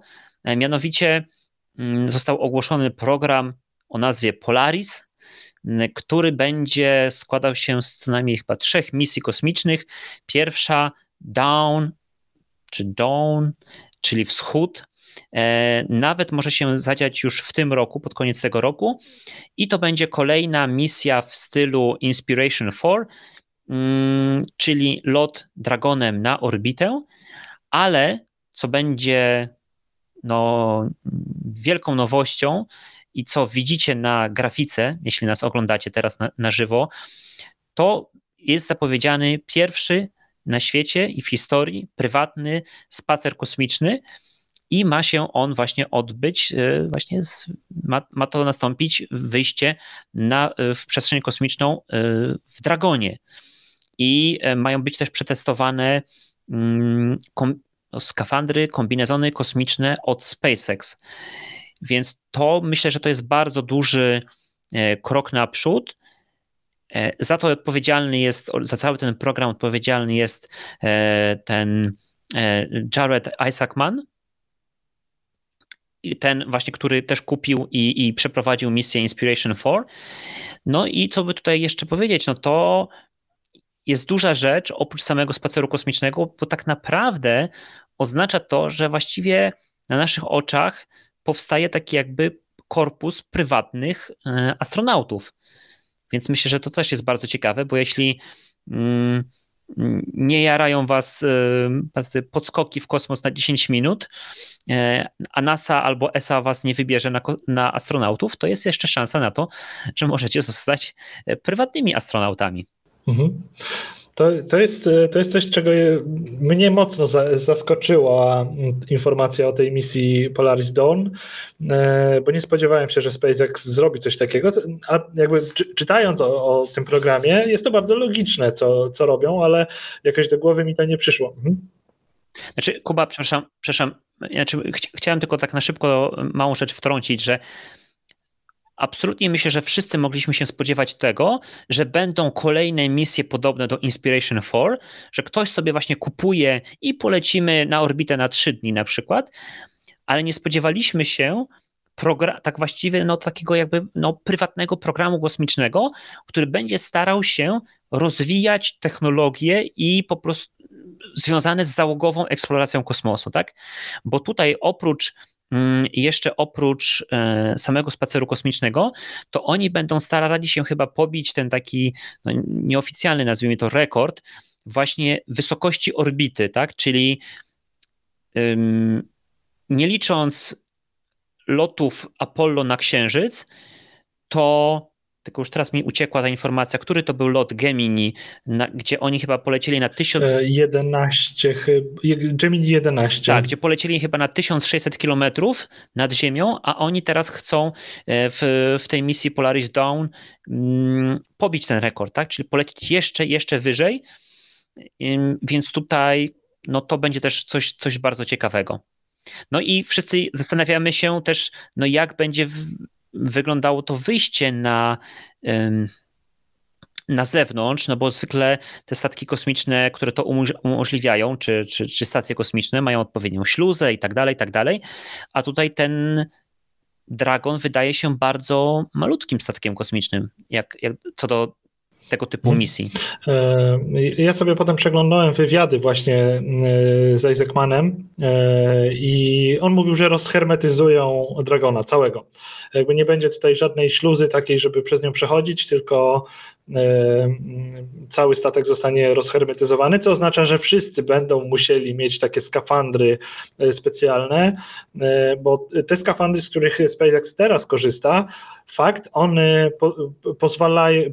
pozwoliłyby przeżyć w próżni kosmicznej, jeżeli doszłoby do jakiegoś takiego rozhermetyzowania statku kosmicznego, przy czym to jest, pozwalają na zasadzie, że pozwalają przeżyć, że mają uratować życie i chronić tego astronautę przez jakiś tam czas, a tutaj musimy mieć takie skafandry, które zapewnią komfort przez jakiś tam czas, więc to muszą być specjalne jakieś systemy, bo w tym momencie jedną z takich rzeczy, na które zwracano uwagę, było to, że obecne rękawice astronautów są jakoś tak na stałe zintegrowane ze skafandrem, także nie bardzo można w nadgarstku tę dłoń przekręcać i jest to dość problematyczne, jeżeli chodzi o jakieś takie bardziej skomplikowane ruchy, więc tutaj pewnie coś trzeba będzie takiego w stylu tych skafandrów NASA zrobić. Zobaczymy, co SpaceX tutaj rozkmini. Muszą stworzyć swój własny skafander. Isaacman nie zdradzał jakichś szczegółów, czy już coś jest opracowane. Nie podzielił się. Na razie tutaj tajemnica. Nie wiadomo, jak te skafandry miałyby wyglądać. To właśnie, bo to jest bardzo, bardzo ciekawe też pytanie takie, bo jak zobaczysz te rosyjskie albo amerykańskie skafandry kosmiczne do spacerów kosmicznych na stacji kosmicznej, to one to są, przecież są wielkie, tak? Po prostu są wielkie, pękate, przypominają te skafandry z programu Apollo, tak? Mają taki wielgachny plecak, który tam są te wszystkie systemy podtrzymywania życia, tak? Natomiast te skafandry obecne z SpaceXa są stosunkowo nieduże, tak? Po prostu jakby objętościowo. Nie mają żadnego właśnie tego plecaka czy jakiejś czegoś, w czym byłyby te systemy podtrzymywania życia takie większe, które mogłyby zapewnić no, warunki do przetrwania na dłużej i no, jestem bardzo ciekaw, czy to no, musi to być chyba jakaś po prostu inna, nowa iteracja tych obecnych kombinezonów, no bo nie wyobrażam sobie, jakoś ciężko jest mi w to uwierzyć, że po prostu oni tam, nie wiem, jakieś bardzo małe modyfikacje i już hop siup, no bo jednak taki kombinezon przeznaczony do spacerów kosmicznych to jest tak naprawdę takim małym statkiem kosmicznym, tak? Macie chronić i od mikrometeorytów i zapewnić ci i ogrzewanie i wentylację i tak dalej, i tak dalej. No, ciekawe, jak to zrobią. I bo tutaj na tej wizualizacji to jest taki, no, jakiś taki marketingowy materiał. Mamy ludzika, który wyszedł z Dragona, jakaś taka pępowina go łączy ze statkiem i on jest typowo w tym SpaceXowym skafandrze i to jest pewnie jakieś takie uproszczenie na potrzeby obecnej komunikacji i marketingu całego tego programu. No, bardzo jestem ciekaw, w jaką to stronę pójdzie, bo spacer kosmiczny no to są już poważne rzeczy i faktycznie to musi nabrać trochę masy, ale też SpaceX będzie chciał z tego zrobić coś takiego no, bardziej wydizajnowanego jak te obecne skafandry. Co my tutaj mamy? Tutaj Sławek P. mówi, że może będą na stałe połączeni z Dragonem i żaden system nie będzie potrzebny na plecach. Znaczy, to wydaje mi się, że całkiem ciekawym, dobrym pomysłem, na zasadzie, że ta lina, tutaj też na tej wizualizacji jest, może tam będzie troszeczkę więcej czegoś niż po prostu sama lina, która ma łączyć ich, żeby nie odlecieli od Dragona. Że rzeczywiście, że jakby będą mieli coś we wnętrzu Dragona zamiast na zewnątrz, chociaż to też jest tak, że wydaje mi się, że SpaceX już nad tymi kombinezonami pracuje od naprawdę dawna i jeśli się teraz nie mylę, to była taka informacja o tym, że kiedy NASA zapowiedziało, że wyląduje na Księżycu w 2024 roku, to w którymś momencie była też taka informacja, że to nie jest możliwe ze względu na to, że nie mają odpowiedniego skafandra kosmicznego do chodzenia po Księżycu, który będzie gotowy na 2024, bo pracują nad jakimś nowym i to jeszcze im dużo zajmie czasu. Oczywiście w NASA pewne rzeczy zajmują dużo czasu, ale wtedy chyba się pojawiła jakaś też taka informacja, chociaż wiecie, to mógł być po prostu tweet Ilona, więc to są różne rzeczy. To był tweet Ilona. Tak, że oni mają i że oni dadzą i oni wyposażą i tak dalej, i tak dalej. Więc myślę, że oni nad tym pracowali już długi okres czasu. No i a propos tego designu, no to przy designie obecnych kombinezonów SpaceX pracował specjalista, który kiedyś no, generalnie jest, jak to powiedzieć, kostiumografem, kostiumologiem, czyli osobą, która projektuje kostiumy do filmów, tak? I pracował chyba przy Iron Manie, już nie pamiętam której części, więc te kombinezony rzeczywiście miały wyglądać cool i wyglądają bardziej cool moim zdaniem niż kombinezony innych firm czy organizacji, natomiast no, na prawdziwych ludziach nie wyglądają one tak super cool jak na modelu jakimś, tak. Nie wiem, manekinie. Dokładnie. Bo właśnie, bo tutaj też patrzę na komentarze i Paweł Cieczka napisał, że Polaris ma być demonstracją technologii. Tak, dokładnie. To ma być misja, która ma testować technologię, bo ten program według obecnej koncepcji ma się składać z 3 misji i w trzecią misję ma być zaangażowany, tak, o ile się nie mylę, już Starship, bo tutaj SpaceX chce sobie przećwiczyć różne rzeczy. To nie jest tak, że lecą sobie turyści w kosmos bić rekord wysokości, tylko oni naprawdę chcą poprzesuwać takie różne granice. Oczywiście podniosą się głosy, ale przecież to już było robione w programie Gemini. No tak, było i nie jest robione, więc trzeba tak jakby te ścieżki znowu przetrzeć i SpaceX sobie chce te ścieżki właśnie odnowić, żeby przygotować się do programu załogowego Starshipa. To jest dla mnie w ogóle też zadziwiające, że tak szybko z tym idą. Ja byłem zawsze przekonany i chociaż dalej, powiem szczerze, że nadal w to wierzę, że załogowy Starship to jest jeszcze pieśń dużo lat do przodu. Ten program Polaris Dawn, bo to jest program Polaris, a ta misja jest Dawn, tak? To jest? Tak.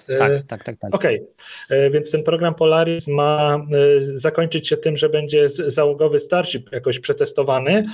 Wydaje mi się, że to będzie też mocno w czasie przesunięte, bo Starship jeszcze musi sam udowodnić swoje takie podstawowe zdolności. W ogóle zacznijmy od tego, że musi wejść na orbitę. Więc zaraz o tym porozmawiamy, tak? Tak, zaraz do tego przejdziemy, ale tak, masz rację, Paweł.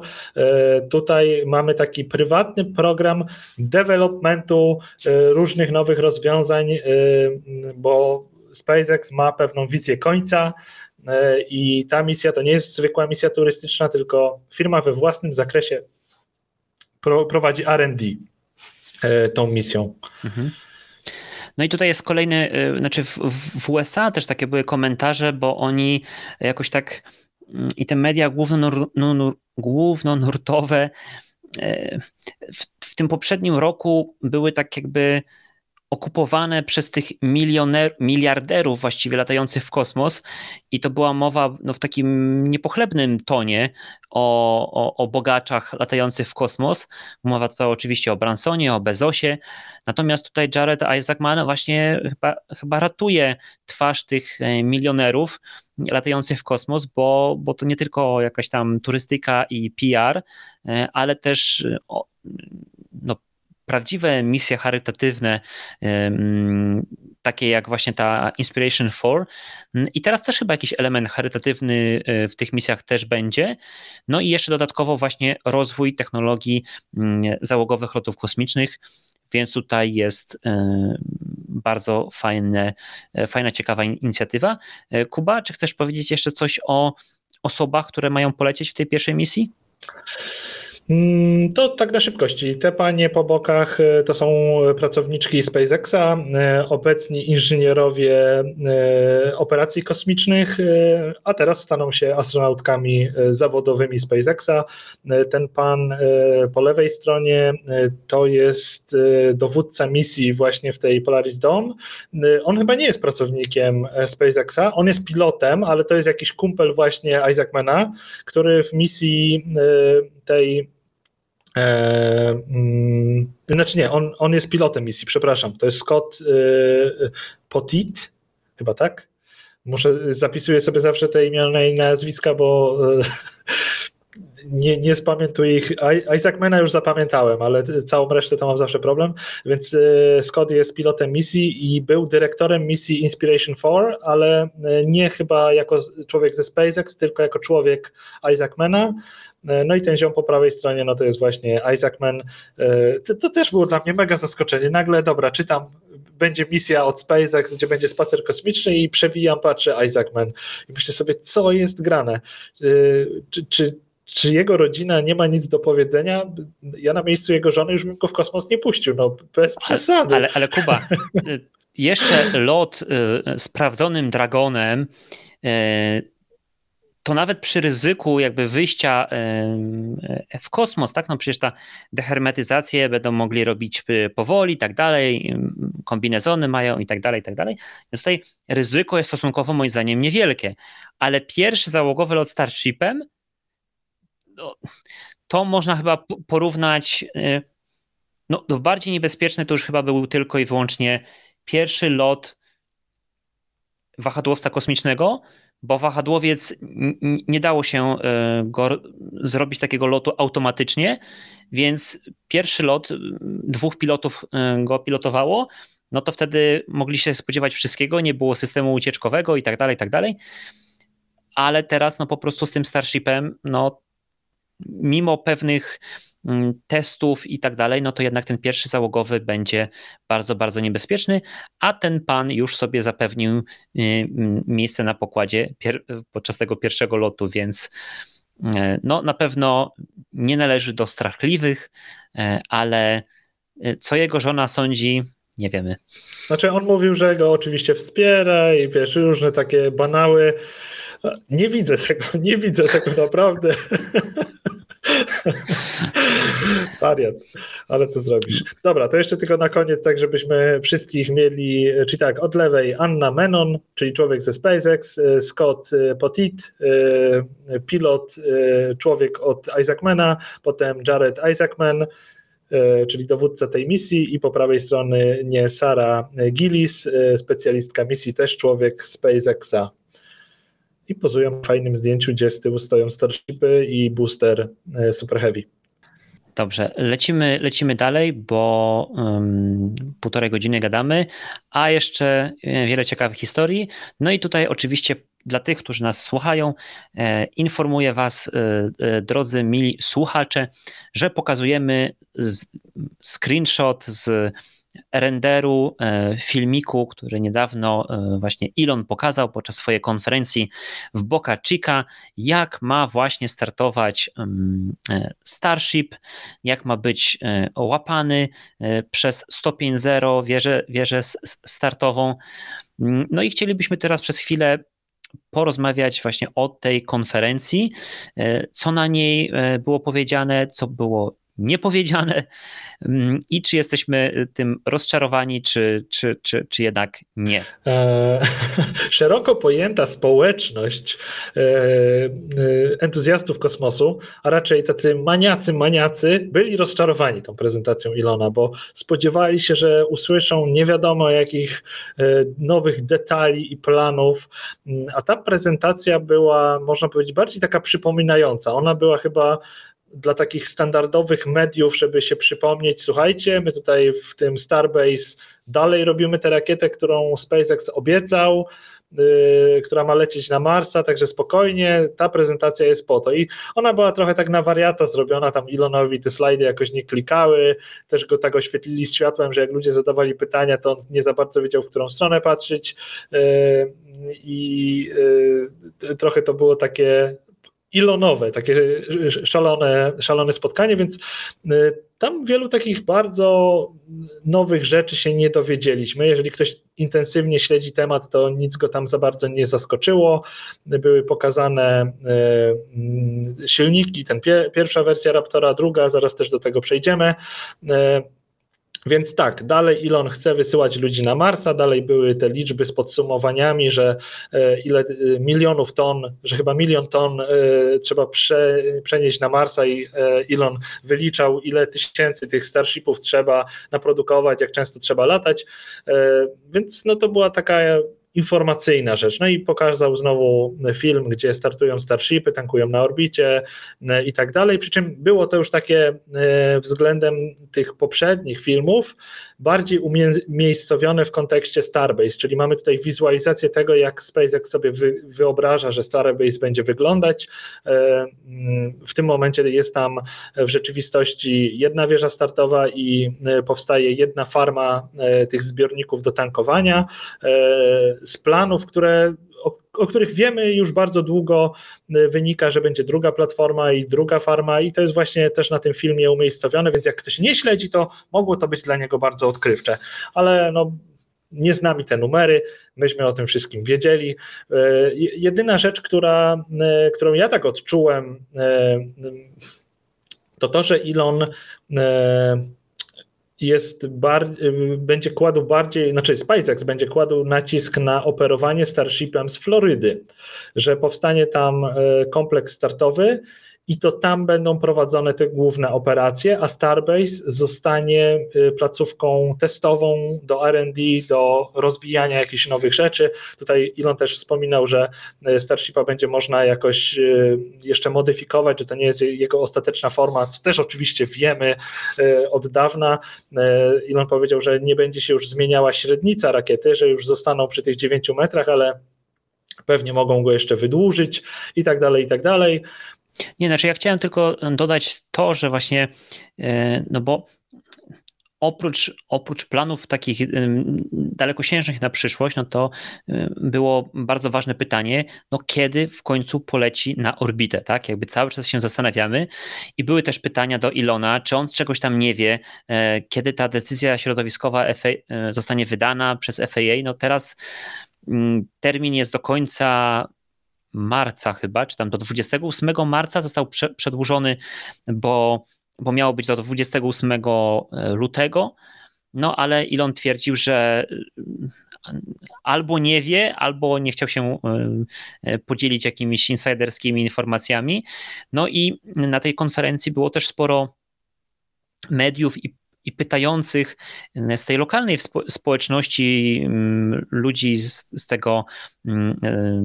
Boca Chica, z tego Brownsville, tego hrabstwa tam w okolicach Boca Chica, i oni właśnie pytali o przyszłość, tak, właśnie skąd będą Starshipy startowały, i właśnie wtedy Elon powiedział, że te główne operacje będą z Florydy.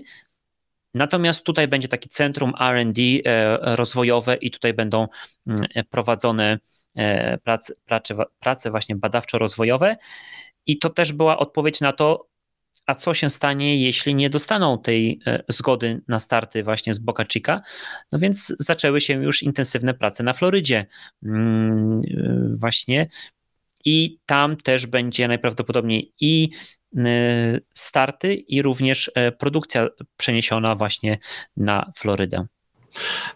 Właśnie, czy ty zarejestrowałeś jakoś wśród tych wypowiedzi, bo placówka taka produkcyjna Starshipa zaczęła się tworzyć w 2019 roku na Florydzie, bo to było też tak, że kiedy w Boca Chica pierwsze Starshipy tego Mark 1 składano, to równolegle SpaceX produkował też fragmenty na Florydzie, i tam pierwsze te takie namioty rozstawiono, gdzie to produkowano, i pytanie, czy tutaj będą kontynuowane prace, czy jednak w obrębie tych stanowisk... Znaczy, coś, co jest dla mnie zagadką, ale to dlatego, że ja nie znam topografii i mapy terenu tam właśnie na Florydzie, to jest to, bo kiedy zaczęto to robić, te prototypy, i w którymś momencie przerwano produkcję na Florydzie, to wtedy powodem niby było to, że to miejsce, w którym je produkowano, zostało oddzielone jakimś nasypem chyba kolejowym, bo chyba jakaś firma kolejowa Virgin, szczerze mówiąc, robi tam jakąś linię kolejową, i ona po prostu zrobiła nasyp taki, że po prostu no, tak dużych rakiet nie będzie można tam przewozić. Natomiast teraz pojawiły się zdjęcia jakieś tam z samolotu, ktoś gdzieś tam poleciał i zaczął robić zdjęcia właśnie tego miejsca, które jest wydzierżawione przez SpaceX przy Roberts Road, i są tam jakieś właśnie prace budowlane prowadzone na tym terenie, ale gdzie to dokładnie jest, bo to też na Florydzie przecież jest stanowisko startowe to 39A, które jest na terenach NASA, tak, w Kennedy Space Center, ale Space Launch Complex 40 to należy do wojska amerykańskiego, tak? Więc to nie jest tak, że to jest wszystko w jednym miejscu na planie, prostokąta czy coś takiego. To są różne, tu są gdzieś tam stanowiska startowe, tu jest jakiś hangar, w którym na przykład integrują, tu jest stanowisko startowe dla SpaceX, tu jest dla NASA, tu jest dla Blue Origin. I to jest troszeczkę bardziej skomplikowany teren, tak? Bo tam są jeszcze oczywiście te bagna, jeziora, lasy i tak dalej, i tak dalej. Na pewno. Znaczy, ja też czytałem na Twitterze, nie wiem na ile to jest rozpędzone i na ile to jest poważne, ale że wojsko sygnalizuje, że oni to w ogóle chętnie by od NASA zagarnęli wszystkie te stanowiska, łącznie z tymi LC-39 i wtedy to by było na zasadzie tak, że NASA by sobie z wojskowego terenu operowało. Nie potrafię powiedzieć, na ile to jest jakby prawda taka, że coś się dzieje w tym kierunku, czy to tylko takie chcieństwo. Więc wtedy to by wszystko trafiło pod jakby jednego właściciela, no ale też tak jak mówisz, że to geograficznie może być skomplikowane, bo to jest w dużej mierze właśnie taki teren bagnisty, który gdzieś tam był zaadaptowany do tego, żeby pobudować platformy startowe i powstały jakieś drogi do przewożenia tych rakiet, no i niekoniecznie z tego obszaru, gdzie SpaceX ma LC-40, SLC-40 da się jakoś dotrzeć do tej drugiej platformy LC-39A, tak? BOSB ma startować SLS, tak? No dokładnie. Tak, ale tutaj jeszcze w komentarzach na przykład Paweł Ciećko zaznacza, że właśnie na Florydzie to SpaceX produkuje te płytki termiczne. I Elon właśnie podczas tej konferencji wspomniał o tym miejscu, że to jest nazywane SpaceX piekarnią, tak właśnie, bakery. Więc tam też coś się dzieje w związku ze Starshipem. Kuba, tutaj przygotowałeś dla nas taką grafikę, powiedz co to jest i czy ty tą grafikę po prawej stronie ty wykonałeś? Tak, po prawej stronie ja wykonałem. Po lewej stronie to jest zdjęcie SpaceXowe chyba, Elon je wrzucał, albo SpaceX, czyli mamy w pełni złożonego Starshipa. Doszło do ponownej integracji boostera 4 i Shipa 20 na potrzeby prezentacji Ilona, pewnie dużo rzeczy też tam przetestowano, ale te ramiona chopstick zostały użyte do założenia shipa na booster, więc no tutaj mieliśmy pewną nowość w działaniu. Tak, pierwszy raz. Tak, po raz pierwszy tak to zostało zintegrowane. Ale potem to się wszystko znów rozpadło, rozłożono, bo osobno testowano shipa i booster, więc to jest po lewej stronie zdjęcie SpaceXowe, a po prawej stronie ja ukradłem Johnowi Krausowi, temu fotografowi, który teraz dla misji Inspiration 4 jest człowiekiem właśnie od mediów. Podkradłem jego zdjęcie i wyskalowałem tak, żeby pasowało do Pałacu Kultury, żeby pokazać skalę Starshipa, jak masywnym jest systemem. Co prawda no, Pałac Kultury dalej jest o wiele większy, ale myślę, że te proporcje bardzo fajnie tutaj pokazują, że z odrobiną fantazji można by było z Pałacu Kultury zrobić wieżę startową dla Starshipa, jeżeli ktoś byłby na tyle szalony, żeby ze środka Warszawy chcieć startować takimi rakietami. Nie, ale mi się bardzo podoba ta grafika, wiesz, dlatego, że jakby kiedy widzimy na zdjęciach takiego Starshipa, nie mamy dobrego porównania skali, tak? A myślę, że większość osób w Polsce, no jeśli nie widziała Pałacu Kultury na żywo, no to przynajmniej na pewno widziała zdjęcia i jakieś jest to takie coś bliższego, tak? Więc to tak. Ja też zrobiłem taką przymiarkę, wziąłem zdjęcie w Wawelu i postawiłem tego Starshipa na Wawelu, to już naprawdę wygląda okrutnie, bo Wawel jest miniaturowy w porównaniu do Starshipa. Wiem, że to są rzeczy bez sensu, ale bawi mnie ta skala tego wszystkiego, bo w Polsce raczej w ogóle nie mamy okazji, żeby z bliska zobaczyć taki system rakietowy, a raczej podróżujemy i w różnych miejscach Polski bywamy, żeby wiedzieć, jak różne rzeczy wyglądają i to daje trochę taki obraz wszystkiego. Też dzisiaj dosłownie zobaczyłem, ktoś wrzucił zdjęcia, nie wiem, chyba jakieś stare zdjęcia, jak były przewożone ciężarówkami segmenty tej wieży starshipowej, te pojedyncze takie jakby kolumny i do ich transportu była potrzebna ciężarówka i one były ułożone tak jak kontenery na ciężarówkach i były ogromne, a tutaj jak patrzymy na te zdjęcia, kiedy ta wieża już stoi, to one wyglądają jak takie patyczki No, skala jest niewyobrażalna. Bardzo bym chciał kiedyś być w tamtym miejscu, żeby, nie wiem, nawet z daleka to zobaczyć, bo to są potwornie wielkie konstrukcje, no, zwłaszcza Starship. No i tak, no i przecież kiedy jeszcze wcześniejsza generacja prototypów Starshipa była konstruowana w porcie w Los Angeles, no to wtedy wydawało się, że jeśli będą robić tam w Los Angeles, no to będą musieli transportować Starshipa czy do Boca Chica, czy na Florydę przez kanał panamski, bo nie byliby w stanie przewieźć tego normalnymi drogami po prostu przez całe Stany Zjednoczone. Więc to też Czekaj. Nie, chyba... że gdzie, gdyby to produkowali? Że w którym miejscu? Jak to... No wiesz, ten pierwszy prototyp, który był jeszcze z włókna węglowego, był w porcie w Los Angeles.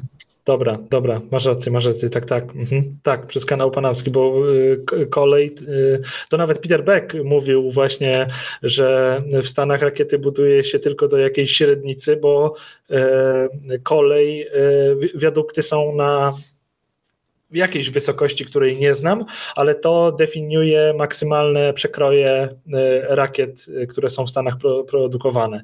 Znaczy, wiesz co, nie wiem, czy dużo sobie tak tego, znaczy nie dam sobie niczego konkretnego uciąć, ale tak z pamięci to bym powiedział, że Falcony 9 mają chyba właśnie największy możliwy przekrój do transportu kołowego, albo przynajmniej jeden z najbliżej możliwych, jakie są.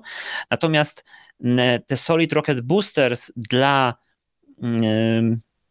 promów kosmicznych, to one miały maksymalną wielkość właśnie pod jakieś tunele kolejowe, bo były produkowane gdzieś tam w Utah czy w jakimś stanie w USA i musiały właśnie przyjechać na Florydę i ich średnica była, to jest maksymalny po prostu wielkość tego jakiegoś tam tunelu kolejowego i niektórzy to naprawdę, wiesz, poszli bardzo daleko z tymi analogiami, jakby dokopywaniem się, no a dlaczego to ma taki wymiar, a nie inny, no bo no dobrze, a dlaczego tunel kolejowy ma jakąś tam średnicę? A no to zależy od rozstawu kół pociągów, tak? A dlaczego jest taki rozstaw kół? A bo to się wzięło jeszcze ze starożytnego Rzymu, gdzie tam po prostu wozy były takiej szerokości. A dlaczego takiej były szerokości? A bo koński zad ma taką szerokość i coś tam. Więc nie wiem, na ile to jest to prawda.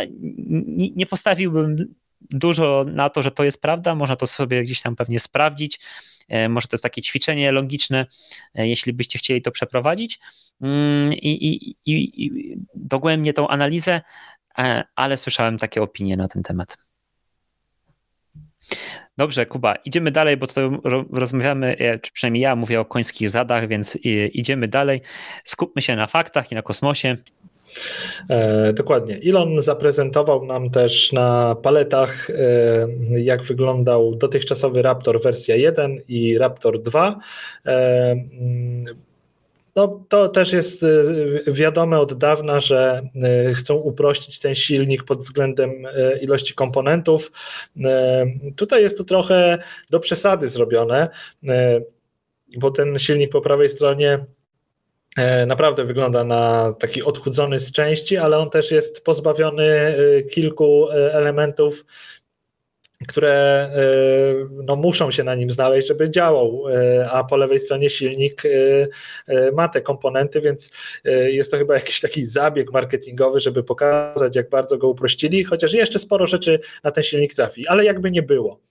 Parametry nam urosły, względem jedynki silnik jest no, taki bardziej... No, ma wyższy ciąg, wyższe ciśnienia w komorze podczas pracy i chyba w końcu się udało dojść do porządku z produkcją tych Raptorów, bo intensywne testy na stanowiskach testowych w McGregor, tak, tam jest to SpaceXowe centrum, gdzie produkują silniki, więc tam trwają intensywne testy, więc sprzed tych paru miesięcy te maile Ilona, które wyciekły, gdzie mówił o bankructwie i że są problemy i tak dalej, no chyba to nie było takie straszne jak na początku mówił, chociaż kto wie, może docisnął właśnie dzięki temu pracowników i teraz wszyscy tam z zaciśniętymi zębami pracują, żeby wizję Ilona o podboju Marsa spełniać i my się cieszymy, a tak naprawdę jest to kupione potem i stresem pracowników SpaceXa. Pewnie tak jest, więc druga wersja Raptora też została zaprezentowana, no i wygląda na to, że w tej materii akurat dzieje się bardzo dobrze. Znaczy ja też miałem takie... Okej. Znaczy Elon podczas tej prezentacji powiedział właśnie, że ten nowy Raptor jest 2 razy tańszy w produkcji, to też jest ważne, tak? Czyli i tutaj też na tym zdjęciu i grafice podaje, że jest ulepszony ciąg i to jest mocniejszy silnik i że Elon opowiadał o tym też, że SpaceX będzie w stanie produkować 1 silnik dziennie już w przyszłym miesiącu, czyli jakby w marcu, ale też no, według tych ostatnich informacji to w pełni złożony Starship będzie miała aż 42 silniki, więc jeśli by utracono 1 taki pełny zestaw silników, jakaś katastrofa, przypadkowy wybuch podczas lądowania albo startu, to znaczy, że przy produkcji 1 silnika dziennie, co jest absolutnie hiperszybkością, jeśli chodzi o tą produkcję, to i tak są w stanie, mogą rozwalać 1 Starshipa tylko raz na 1,5 miesiąca. Dokładnie. Jak testowali shipy w zeszłym roku, to no, każdy miał 3 silniki i bardzo szybko ta produkcja szła z tych Starshipów. Tutaj no, nie będzie już takiego kozaczenia, bo jednak booster jest czymś, co potrzebuje dużo większej ilości komponentów. No zobaczymy jak to będzie szło. No w tym momencie składają kolejne boostery, czekają na zielone światło od FAA i na testy. Też po tym, że Elon jakoś tam się bardzo nie piekli na Twitterze, że FAA przesuwa te terminy, wnioskuje, że oni też po swojej stronie, czyli SpaceX po swojej stronie ma tyle pracy do przygotowania tego pierwszego lotu orbitalnego, że te kolejne opóźnienia FAA no nie robią na nich wrażenia, bo po prostu no sami też są zarobieni. No cóż, czekamy na lot orbitalny. Ja miałem nadzieję miesiące temu, że wejście na orbitę, byłem przekonany, że wejście na orbitę to najwcześniej 2022, ale miałem dużą nadzieję, że będzie jakieś podejście chociaż do wejścia na orbity, że wystartują w 2021 i najwyżej rozwalą tego Starshipa, ale że uda im się to wszystko złożyć i wystrzelić w 2021, przy czym sukces z wejściem na orbitę będzie dopiero w 2022. No a tutaj jednak... jakby poziom złożenia wzrasta i te skoki Starshipów w porównaniu do tego, co teraz robią, były chyba pestką. Mhm. Czyli ja myślę, że my byliśmy, wiesz, Kuba, tak rok temu naprawdę rozpieszczeni tymi kolejnymi startami na 10 kilometrów samych shipów. Tutaj, nie wiem, zmieniałem kartkę w twoim kalendarzu i tam właśnie były zaznaczone daty, który tam SN, kiedy startował i tak dalej. I mieliśmy co miesiąc o czym rozmawiać i to było naprawdę bardzo ekscytujące. A teraz właśnie na przykład na tej konferencji Elon powiedział, że to, co teraz właśnie widzicie tutaj na obrazku, czyli tankowanie na orbicie 2 Starshipów, to nastąpi pod koniec 2023 roku. Dopiero, tak? moim zdaniem, tak? No bo może w tym roku nastąpią starty, zobaczymy, kiedy się uda i dolecieć na orbitę i wrócić, ale że tankowanie dopiero pod koniec 2023, kiedy Elon zwykle mówi, ma taki bardzo optymistyczny raczej kalendarz. Za miesiąc? No, to dla mnie było to dużym zaskoczeniem. I jeszcze jakby wracając do oceny całej konferencji, no to może ja nie spodziewałem się, że Elon powie nie wiadomo co o tym Starshipie, kiedy na Marsa i tak dalej, tak dalej. Raczej to było mało prawdopodobne, chociaż Elon różne rzeczy mówi i tweetuje i tak dalej, więc nie było to totalnie nieprawdopodobne. Natomiast byłem zaskoczony w takim trochę negatywnym sensie, że właściwie nic nie powiedział o lotach Starshipa na Księżyc, tak? No bo to ten program Artemis, no też poprzednia konferencja Elona była 2,5 roku temu, no a w kwietniu zdobyli kontrakt od NASA na loty załogowe na Księżyc, więc myślałem, że teraz dowiemy się czegoś bardziej konkretnego o sposobie lądowania, no bo to też gdzieś musi być specjalna wersja jednorazowego użytku, silniki gdzieś w połowie tego Starshipa, ale podczas konferencji ktoś z tego tłumu dziennikarzy zadał konkretne pytanie, na przykład a ile Starshipów będzie potrzebnych, ile tych tankowców musi polecieć na orbitę, to Elon po prostu absolutnie zbył to pytanie i nie odpowiedział na nie. Tak? Więc myślę, że tutaj jakby nie docenialiśmy tego, ile tej pracy będzie trzeba jeszcze włożyć. No i Elon może też troszeczkę zmądrzał i po prostu nie rzuca już tymi datami na prawo i lewo, bo to jest po prostu wróżenie absolutnie z fusów. Znaczy, ja miałem też takie właśnie wrażenie na tej prezentacji, że Elon jest taki przygaszony, że on bardzo tak stonowanie o wszystkim mówi. Zwykle noworoczne postanowienie Elona, koniec Elon Time, napisał Al-Adim. Ja miałem wrażenie właśnie na tej prezentacji, że Elon jest taki bardzo nieentuzjastyczny, jeżeli chodzi o różne takie zapowiedzi, jak były te pierwsze jakieś prezentacje z 2015-2016 roku, to było takie wow, na Marsa, że to będzie taka rakieta, tutaj cuda, a na tej prezentacji z lutego... Tak, i ta pierwsza prezentacja, kiedy to się nazywało jeszcze Interplanetary Transport System, to tak, była data, kiedy na Marsa, były te wizualizacje, że po Marsie to my lecimy na Saturna i po prostu to będzie po całym Układzie Słonecznym śmigało i tak dalej, nie? A tutaj teraz tak delikatniutko, spokojnie. Ale jak dla mnie to jest dobry sygnał, to znaczy... To jest moja opinia, podkreślam, to jest tylko moja opinia, że ja mam takie wrażenie, że oni w tym momencie weszli już na taki etap tego projektu, że oni dokładnie wiedzą technicznie, z czym się mierzą. Jakby odkryli, wszystkie karty są odkryte, wiedzą dokładnie, jakie problemy są przed nimi.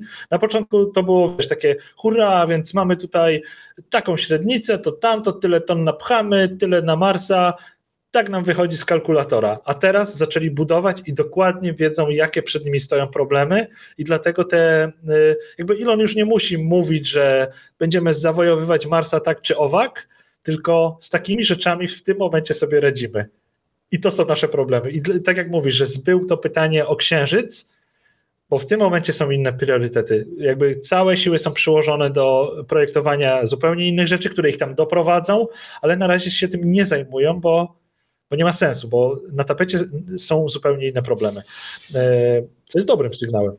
Tak, Kuba, ale myślę, że powiedziałeś bardzo ważną rzecz, o której wcześniej nie pomyślałem i nie czytałem, nie widziałem tego typu zdania i opinii, tak? Czyli, że kiedyś to on szastał tymi datami i pokazywał tak, tu na Marsa, na Jowisza i tak dalej będziemy lecieć, bo to było takie coś w przyszłości, tak jakbyś, nie wiem, myślał sobie, a za 5 lat to będę miał Ferrari i będę coś tam, albo nie wiem, nauczę się japońskiego, albo nie wiem, coś tam, przybiegnę 2 maratony w ciągu 2 miesięcy, nie wiem, coś tam, cokolwiek, tak? Możesz sobie tak gdybać.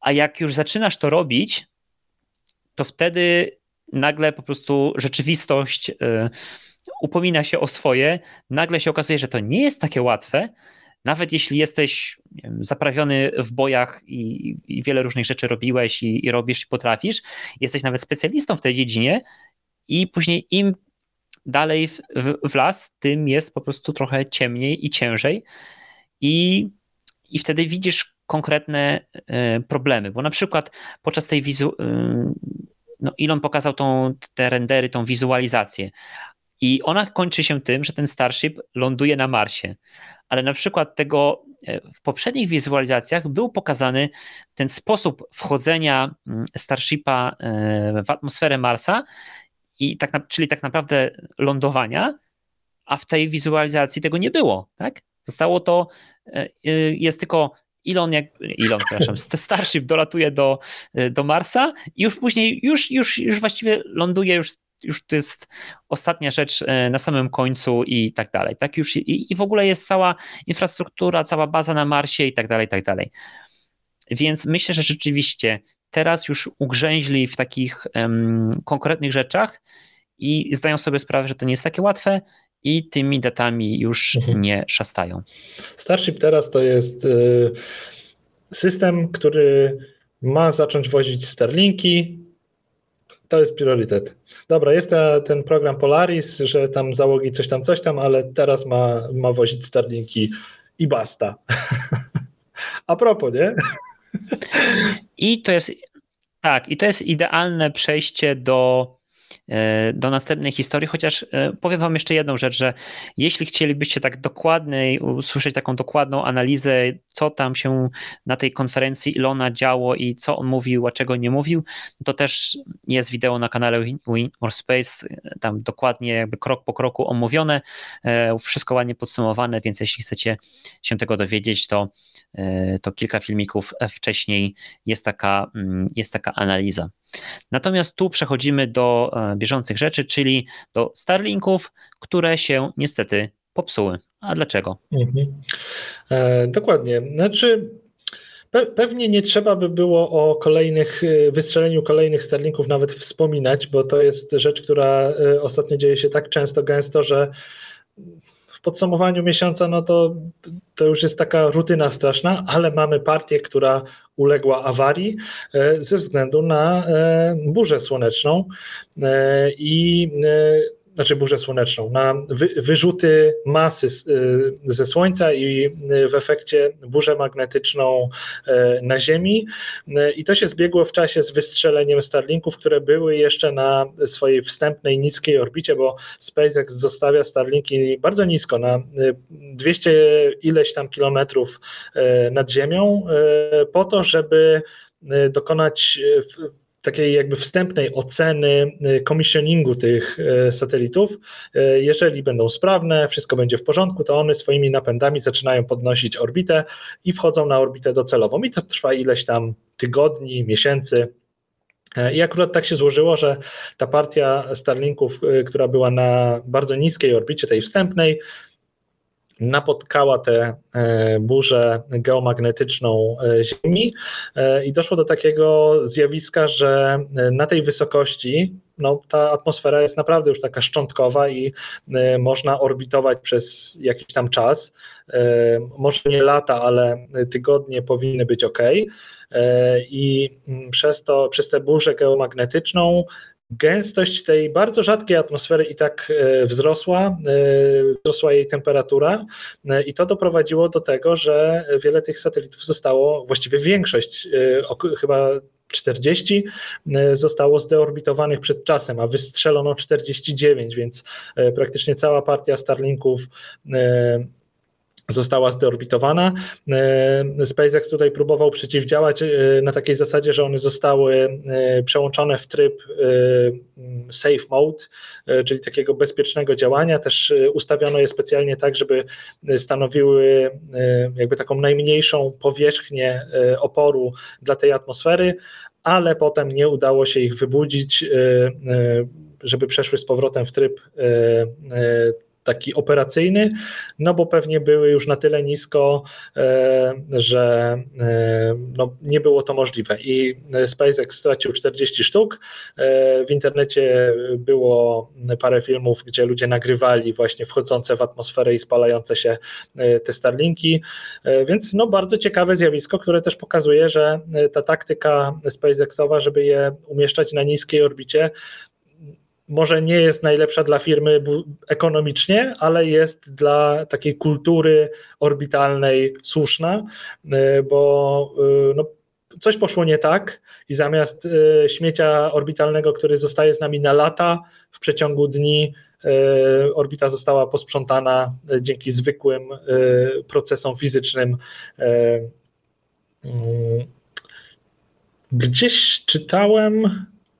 Kurczę, nie pamiętam, bo oczywiście tutaj już się pojawiły jakieś plany związane z tym, co w przyszłości SpaceX może z tym robić, tylko kompletnie nie pamiętam, nie wiem, czy ty kojarzysz, czy będą to chcieli na jakichś wyższych orbitach umieszczać, czy tak to zostanie, że dalej będą na te 200 ileś kilometrów wystrzeliwać?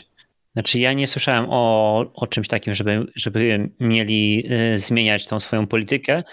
Wydaje mi się, że no właśnie tak jak powiedziałeś dokładnie, że może ekonomicznie ona nie jest taka no, idealna, ale jest bardzo dobra ze względu na taką no, kulturę jakby pracy w tej chwili w kosmosie, tak? Bo co jest problemem też i dlaczego tutaj ma SpaceX hejterów albo gorących przeciwników, no to jest fakt taki, że po prostu no właśnie jest na przykład 2000 tych satelitów w tej chwili już, a będzie ich więcej. Ile było w tym wniosku do FAA? 30 000? To są właśnie dziesiątki tysięcy. Więc to, tak. Mhm. Więc po prostu przy takiej ilości satelitów naprawdę teraz trzeba no, wykazywać się odpowiednią kulturą jakby pracy, tak? Kulturą kosmiczną, nie wiem, czy tak można savoir vivre, orbitalny savoir vivre. O, tak, to jest bardzo dobre określenie, orbitalny savoir vivre, bo inaczej to będzie po prostu kiepsko, tak? Jeszcze będą kolejne konstelacje i tak dalej, i tak dalej. Więc myślę, że tutaj to jest duży plus dla SpaceX, że właśnie tak postępuje. To jest w ogóle też ta sytuacja pokazuje, jak finansowo potężną firmą jest SpaceX, bo w tym momencie są zaangażowani w budowę tej konstelacji Starlink, to jest bardzo kosztowne, no, każdy z tych satelitów to jest chyba $500,000, czy gdzieś tutaj nie mam zapisane, no nie są to małe pieniądze i tak jakby stracili jedną misję, praktycznie całą partia przepadła, więc jakby ponieśli koszt wystrzelenia rakiety, stracili ileś satelitów, to jest kasa, która spaliła się w atmosferze, która położyłaby niejedną firmę, znaczy w realiach Polski masakra, nawet jeżeli chodzi o jakichś takich gigantów państwowych, to by były poważne rzeczy, a tutaj no stało się, no to działamy dalej. Jakie to są potężne operacje, które oni tam przeprowadzają, no budżety, którymi, to są poziomy budżetów już niektórych krajów, naprawdę kosmiczne rzeczy. Chociaż z drugiej strony, Kuba, jeśli się nie mylę, gdzieś tam chyba były informacje, że Elon gdzieś udostępnił to, że w tej chwili już jest chyba działający, że Starlink ma 145 000 aktywnych użytkowników, a produkowanych jest 200, jakby od początku chyba, 250 000 tych odbiorników, tych anten jest w produkcji, tak? Czyli zostało już wypuszczonych i nadal jeszcze robią, tak? Jakby takie są plany. Więc to też pokazuje skalę. Ten internet, tak jak pamiętasz, sprawdzałeś cenę, jak gdybyś chciał go sobie kupić i założyć, to nie jest taki tani, więc już dostają jakieś te pieniądze i chyba Nie wiem, czy to było w lutym, czy to było w styczniu, ale też były informacje o tym, że tam SpaceX znów zebrał jakąś tam rundę niewielką finansowania, znaczy no niewielką jak dla SpaceX, bo to było chyba tam 200 czy 300 milionów dolarów, więc to jest niedużo w tej skali właśnie działalności, ale tak, no teraz problemem jest właśnie ta płynność finansowa, bo w tej chwili muszą bardzo dużo zakładać pieniędzy, żeby wyprodukować Starlinki, żeby produkować kolejne egzemplarze Starshipa.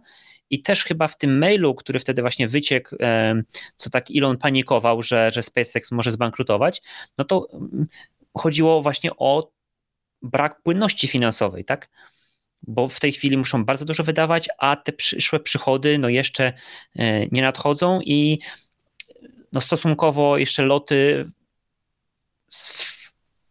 loty Falcona 9, mimo że i tak są bardzo tanie, no to w tym rachunku ekonomicznym nadal są zbyt drogie i dlatego chcą latać i wysyłać Starlinki Starshipami. No ja właśnie sobie przy okazji tamtego wydarzenia zrobiłem taką szybką kalkulację jakby koszty wystrzelonych satelitów, ilu mają użytkowników, w sensie przychód versus koszt tego wszystkiego. No i w tym czasie, kiedy to się wydarzyło, to był system, który na siebie nie zarabiał. Jakby jeszcze zdecydowanie za mało ludzi korzysta z tej usługi, no bo no, to jest mało, no, tam 150 tysięcy na usługę, która jest ogólnoświatowa, to jest niewiele. Co tutaj mamy? T800 pyta, przy jakiej liczbie użytkowników ten biznes się zacznie samofinansować? Musiałbym to przeliczyć jeszcze raz, bo mam tutaj tylko taką notatkę, co sobie kiedyś zrobiłem bez właśnie tych obliczeń, że w tym momencie to nie. I przy cenach produkcji terminali i abonamencie to po pół roku płacenia abonamentu SpaceX wychodzi na zero z terminalu. W sensie, że jak wyprodukują terminal i komuś sprzedadzą i potem ten ktoś płaci abonament, to musi płacić pół roku abonament i dopiero wtedy SpaceX wychodzi na zero, bo terminale są produkowane drożej niż sprzedawane. SpaceX na początku dokłada do tego interesu, więc po pół roku jakby współpracy z jednym użytkownikiem są na zero dopiero. Jeżeli chodzi o sam koszt produkcji i produkcja versus abonament, bo oczywiście są koszty obsługi, bo pracują w SpaceX ludzie, którzy to wszystko obsługują, więc ten okres na pewno jest dłuższy. Do tego oczywiście te stacje bazowe, tak jak dzisiaj pokazywaliśmy, do tego oczywiście wyprodukowanie satelitów, wyniesienie ich w kosmos i później utrzymywanie, tak, no przecież też potrzeba sztabu ludzi, którzy non-stop monitorują działanie tych satelitów i tak dalej, więc to są gigantyczne koszty i to tylko chyba takich dokładnych danych to nie mamy na ten temat, ile to kosztuje.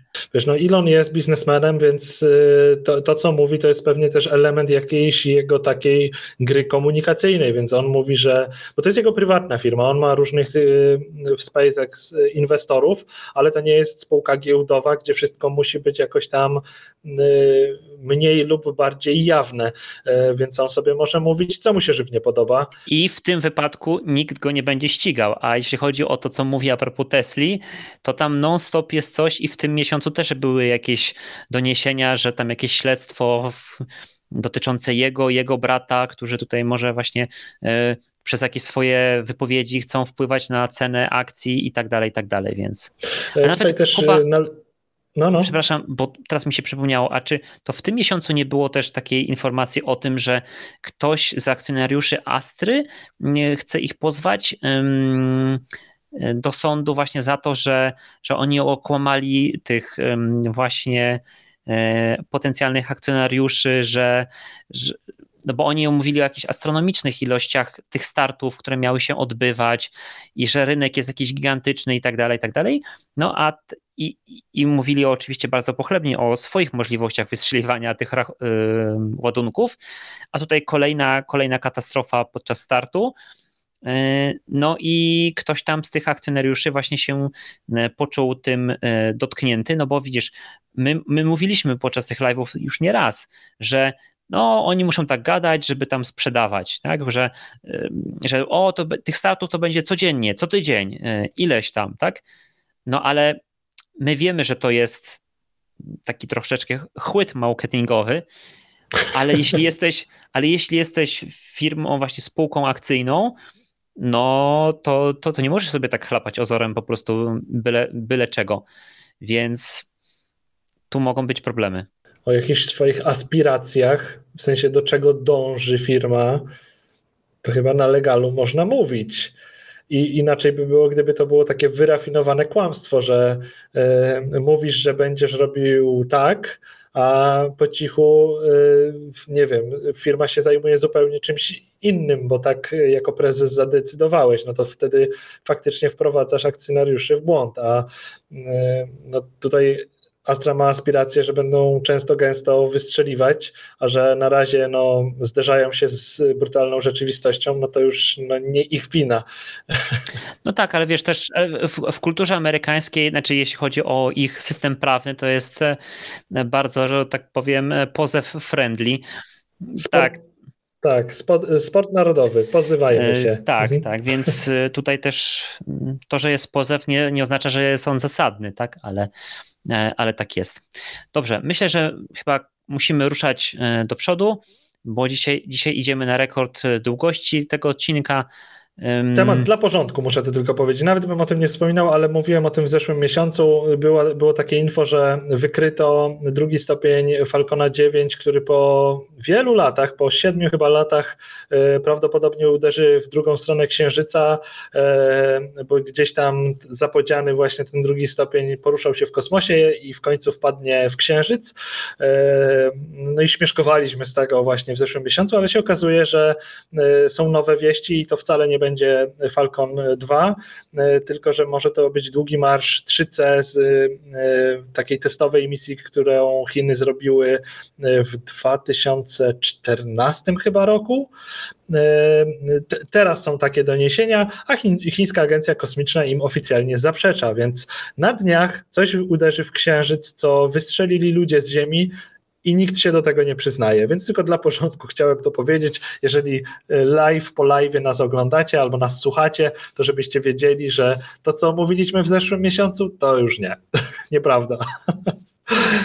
Tak, ale to mi się, wiesz, skojarzyło, jest takie, nie wiem skąd to się wzięło, takie powiedzenie, czy taka historyjka, anegdotka o Radiu Erewań, kojarzysz? No bo teraz mówiliśmy tak, że to drugi stopień Falcona 9 ma uderzyć, a to się okazuje, że nie Falcona 9, tylko chińskie rakiety i tak dalej.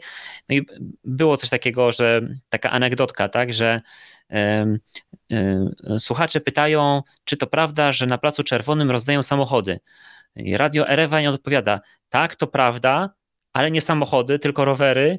Nie na Placu Czerwonym, tylko w okolicach Dworca Centralnego i nie rozdają, tylko kradną.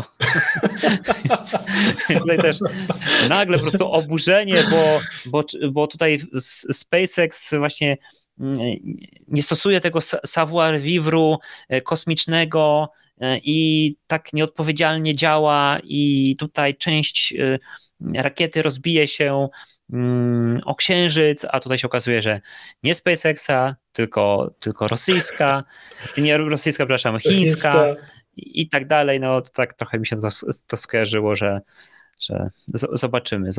Dokładnie. Znaczy no pewnie, skoro Chińczycy zaprzeczają i to uderzy w Księżyc za 2-3 dni, no to pewnie więcej szczegółów na tym etapie już nie poznamy i nigdy nie poznamy, no chyba, że Księżyc zostanie skolonizowany i ktoś tam przyjdzie na piechotę i sprawdzi.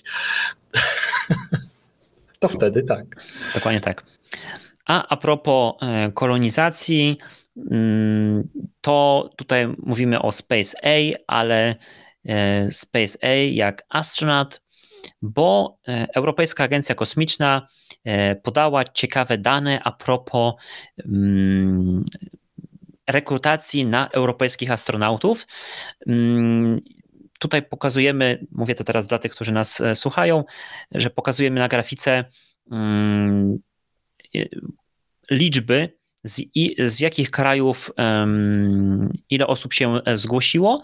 No i tutaj jest podział na wszystkie kraje. Natomiast ogólnie to Europejska Agencja Kosmiczna otrzymała aż 22 523 aplikacje, z czego ponad 5 tysięcy to były kobiety i 17 tysięcy mężczyźni. I ciekawostka, która chyba najbardziej nas interesuje, to że z Polski napłynęło w sumie 549 aplikacji, 421 mężczyzn i 128 kobiet, i do tej drugiej fazy zakwalifikowano 8 kobiet i 14 mężczyzn z Polski.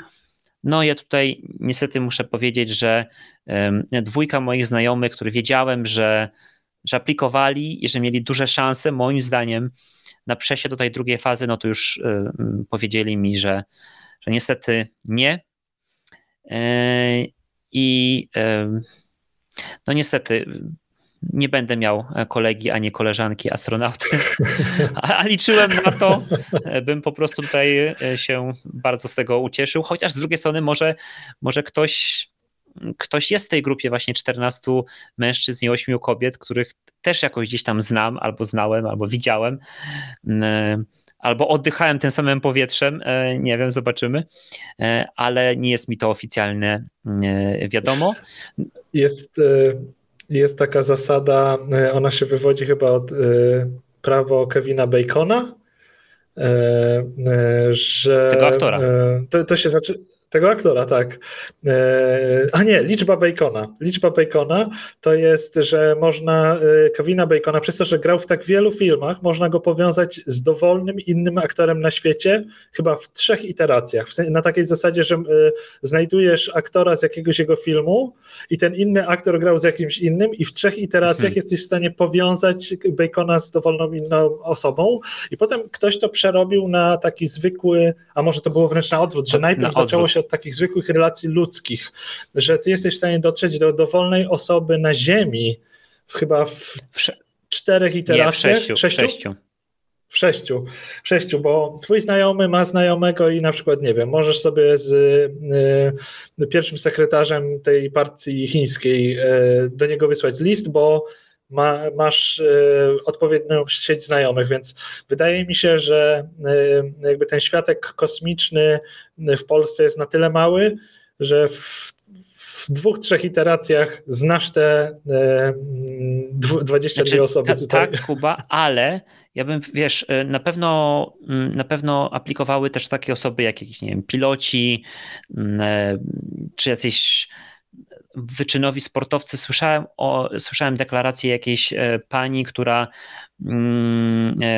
no, wspina się po 8000-nikach, tak, więc wiesz, no, akurat tych osób nie znam. Znam pewnie z tej troszeczkę branży kosmicznej polskiej, ale no, tutaj żadnego na przykład pilota F-16 nie znam, tak, więc a na przykład mogła być to osoba, która by aplikowała i się tutaj dostała. I jeszcze taka ciekawostka, to wśród tych chyba 22 000 osób, wszystkich, które się zgłosiły, było też jeszcze 257 aplikacji od osób, które mają jakąś no, niepełnosprawność, tak? Bo to była taka... No, Europejska Agencja Kosmiczna tutaj jest no, w awangardzie i postanowiła, że może spróbujemy zrekrutować osobę z jakąś niepełnosprawnością. Oczywiście no, pewnie tego rodzaju, która nie będzie przeszkadzała po prostu w lotach kosmicznych. No, wyobrażam sobie, że nie wiem, osoba na przykład, nie wiem, może bez stopy równie dobrze mogłaby sobie poradzić na stacji kosmicznej, jak osoba posiadająca taki organ. No bo nie jest to coś krytycznego, tak, na przykład do pracy. Więc zaaplikowało 257 osób z jakąś niepełnosprawnością fizyczną i 27 takich kandydatów przeszło do następnego etapu. No a oczywiście wszystko zakończy się jesienią tego roku, kiedy poznamy tą nową klasę europejskich astronautów. Z tego co, bo zrobiłem sobie przegląd właśnie tego procesu rekrutacyjnego, to w ogóle to był taki pierwszy odsiew i teraz dopiero zacznie się taka rekrutacja z prawdziwego zdarzenia, bo chyba 5 etapów jest przed wszystkimi.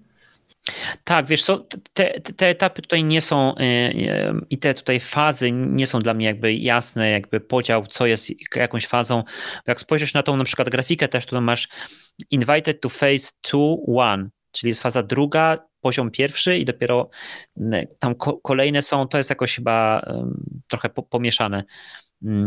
Natomiast no tak, no, to na pewno nie jest łatwa rekrutacja. Na bank.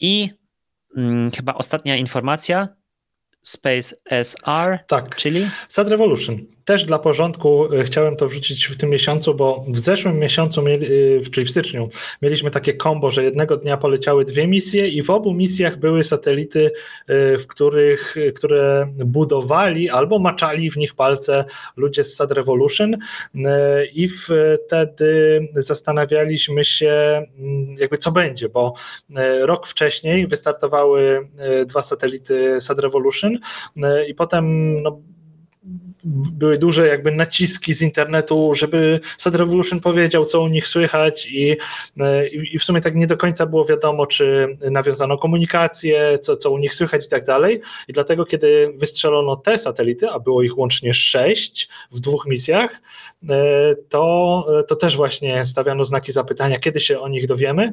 I ja napisałem do Sad Revolution i oni mi odpowiedzieli 3 lutego, że z 5 już mają kontakt, a na 6 czekają, aż zostanie uwolniony, ale jakby tutaj nie spodziewają się jakichś problemów, bo to były dwie misje. Były rakieta Launcher One od Virgin Orbit, misja Above the Clouds i był Stork 3 i SteamSat 2. To z nimi napisali, że od razu mieli komunikację i wszystko jest w porządku. A w misji Falcona 9, misja Transporter 3 był Stork 1, Stork 2, Swift i Labsat. To w momencie, kiedy mi odpisywali, to było właśnie 3 lutego, to ze wszystkimi już mieli, wszystkie były ok, tylko czekali jeszcze na Swifta i w sumie nie wiem, potem już nie dopytywałem, ale wydaje mi się, że bo te satelity były wyrzucane z takiego adaptera specjalnego, jakby takiego pojazdu pośredniego, który najpierw w całości jest wyrzucony przez SpaceXa, bo to jest jakby pojazd klienta takiego pośrednika i on potem w przeciągu iluś dni uwalnia kolejne satelity. Więc można powiedzieć, że no o 5 to dowiedziałem się od razu, że wszystko jest z nimi ok i wydaje mi się, że Swift też poleciał, więc tutaj wszystko ok. Pytanie, czy potem nam się będzie Sad Revolution chwalił jakimiś czego bym bardzo chciał, jakimiś obrazami z tych satelitów i wynikami ich prac.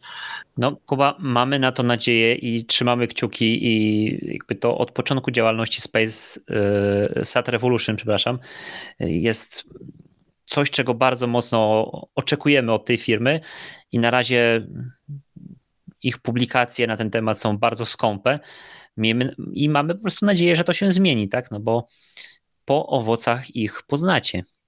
Dokładnie. Dobra. Idziemy dalej i teraz była przedostatnia rzecz, teraz jest absolutnie ostatnia. SpaceX. O co chodzi? Mars. Marsjańska misja, o której ktoś, kto interesuje się Marsem, pewnie o koncepcie tej firmy, tej misji wiedział już od bardzo dawna. Powrót próbek marsjańskiego gruntu z powrotem na Ziemię, czyli Sample Return Mission z Marsa. NASA 7 lutego wybrała firmę Lockheed Martin na zbudowanie właśnie tej rakiety powrotnej, czyli Mars Ascent Vehicle, czyli ta rakietka, którą tutaj widzicie, zostanie zbudowana przez Lockheed Martina, kontrakt na niecałe $200 milionów i to ma powstać do 2026 roku, przy czym to jest tylko fragment, jakby ten system, który ma tę próbkę z powrotem sprowadzić na Ziemię, a dlatego jest ciekawe to ogłoszenie, no bo powinniśmy o tym mówić, kiedy jakieś prace ruszą i wtedy byłoby to bardziej emocjonujące, ale dlatego o tym mówię, bo to jest część właśnie już dziejącego się programu na Marsie, Mars 2020, czyli łazika Perseverance, bo on teraz prowadzi takie odwierty marsjańskiego gruntu, umieszcza to w takich małych fiolkach, zasobnikach i jakby na trasie swojej podróży zostawia te próbki. Oczywiście geolokalizacja tych miejsc jest znana, więc w przyszłości ma polecieć kolejna misja, która potem będzie zawierać pewnie jakiegoś łazika, który to zbierze, dostarczy z powrotem do tej rakiety, umieści w jakiś sposób w tej rakiecie i to wróci na Ziemię, więc jakby coś, co było na razie ideą, że coś takiego się stanie, zaczyna nabierać kształtu i tutaj właśnie Lockheed Martin zbuduje ten komponent, ten element, który wystartuje z Marsa, no jakąś niewielką rakietę, która te próbki wyniesie na orbitę, a potem skieruje w stronę Ziemi i jakiś taki mały zasobnik wróci na Ziemię, więc jest to dość skomplikowany system, bo oczywiście nic takiego wcześniej nie zostało zbudowane. Na Marsa leciały misje tylko w jedną stronę, czyli albo lądowano na Marsie, albo się o niego rozbijano, albo wchodzono na jego orbitę z Marsa. Jakby myślą techniczną ludzi jeszcze nic nie wróciło na Ziemię, bo naukowcy mają wiele skał, które z dużą dozą pewności jakby wiedzą, że to są marsjańskie skały na Ziemi, ale trafiły do nas w wyniku jakichś takich zdarzeń kosmicznych, czyli kolizja, wyrzucenie masy z jednej planety, która dotarła do drugiej planety, więc tak to do nas dotarło, więc jest mocno zanieczyszczone jakby naszymi warunkami, a tutaj będziemy mieli sprowadzone próbki z Marsa, tylko oczywiście jest to pieśń przyszłości, jeszcze poczekamy wiele lat, bo trzeba to wszystko zbudować, potem wyczekać na okno startowe na Marsa, jakby wylądować na Marsie, pobrać to i wrócić z tym wszystkim, więc to jeszcze potrwa i oczywiście w przypadku takiej misji zawsze pojawiają się głosy, że SpaceX zrobi to szybciej, polecą Starshipem i zrobią to szybciej. Zobaczymy. No. Trochę konkurencji zawsze dobrze wpływa na takie przedsięwzięcia, przy czym no, NASA ze SpaceXem nie są sobie tutaj konkurencją tak wprost, ale myślę, że jeżeli Starship byłby już na takiej fazie za parę lat, że faktycznie Elon chce to wysłać na Marsa, to może taką małą presję agencja amerykańska kosmiczna poczuje i trochę te rzeczy przyspieszą. Albo wprost połączą siły i razem coś takiego zrobią. Więc takim pozytywnym akcentem, choć małym, możemy ten luty zamknąć i z nadzieją patrzeć na marzec, że te złe rzeczy, które się dzieją, skończą się jak najszybciej dobrze. Tak, dokładnie tak. No myślę, że tutaj ważne też jest powiedzieć to, no bo zwykle na tych live'ach też jeszcze mówimy o tym, co w następnym miesiącu się będzie działo, ale mam wrażenie, że żadnych takich mocnych konkretów chyba nie wiemy a propos tego, co się będzie działo, a oczywiście sytuacja na Ukrainie, w Ukrainie może tutaj jeszcze bardzo dużo zmienić, namieszać. Więc ja mam nadzieję, że jak się spotkamy za miesiąc, to naprawdę spotkamy się w troszeczkę lepszym świecie niż w którym jesteśmy w tej chwili. Kuba, czy coś chciałbyś tutaj dodać jeszcze? Nie wiem, no raczej chyba nie. No. Nastroje są ponure, chociaż no, ze wschodu przychodzą też takie minimalnie pozytywne komunikaty, że ci Ukraińcy walczą i radzą sobie świetnie, że Zachód się zjednoczył, żeby im pomagać jak tylko może, co nie zmienia faktu, że no, nie dzieje się dobrze. I mogę zakończyć tego live'a tylko życząc Ukrainie i Ukraińcom siły i powodzenia. I co my tylko możemy zrobić, to będziemy robić. Ja mieszkam tutaj niedaleko granicy i na tyle, na ile mogę skromnie się zaangażować, to staram się tutaj jakoś pomagać, więc jak możecie iść, nie wiem, nawet do Centrum Krwiodawstwa w Polsce, to zróbcie to, śledźcie informacje o takich oficjalnych zbiórkach tych darów, tych rzeczy, które mogą pomóc Ukraińcom, którzy tutaj do nas uciekają, więc śledźcie to i starajcie się pomagać na ile możecie rzeczami, które są faktycznie potrzebne. No i też miejcie na uwadze to, że ta nasza pomoc to jest maraton, że myśmy się teraz tak spieli do sprintu i ta pomoc jest ogromna i chyba nawet czasem przerasta potrzeby. I jesteśmy nawet w tej pomocy bardzo nachalni. No i dobrze, jakby, że mamy na to siłę, ale pamiętajcie, że to jest maraton, że jeżeli to potrwa, to będziemy potrzebni do tej pomocy tak długofalowo.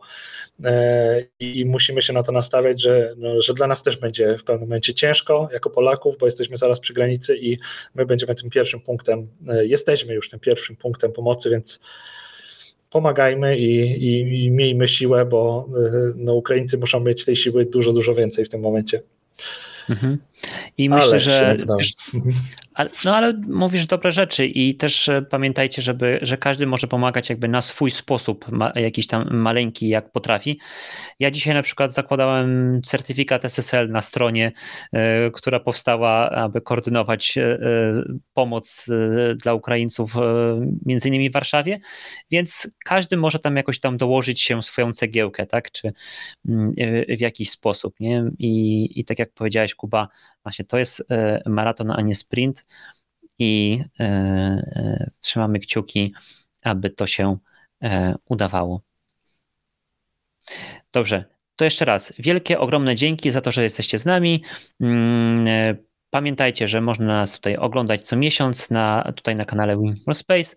Jeśli jeszcze nie subskrybujecie, to zachęcamy do tego, a wtedy będziecie powiadomiani, jeszcze subskrypcja z dzwoneczkiem, wtedy będziecie powiadomiani o tych naszych nowych live'ach i dzięki temu też będziemy w stanie docierać do jeszcze większej liczby osób, zarażać ich kosmosem i tą pozytywną wersją i energią kosmicznej eksploracji. Dokładnie. Dzięki wielkie. Trzymajcie się. Dziękujemy wielce. Do zobaczenia za miesiąc. Cześć.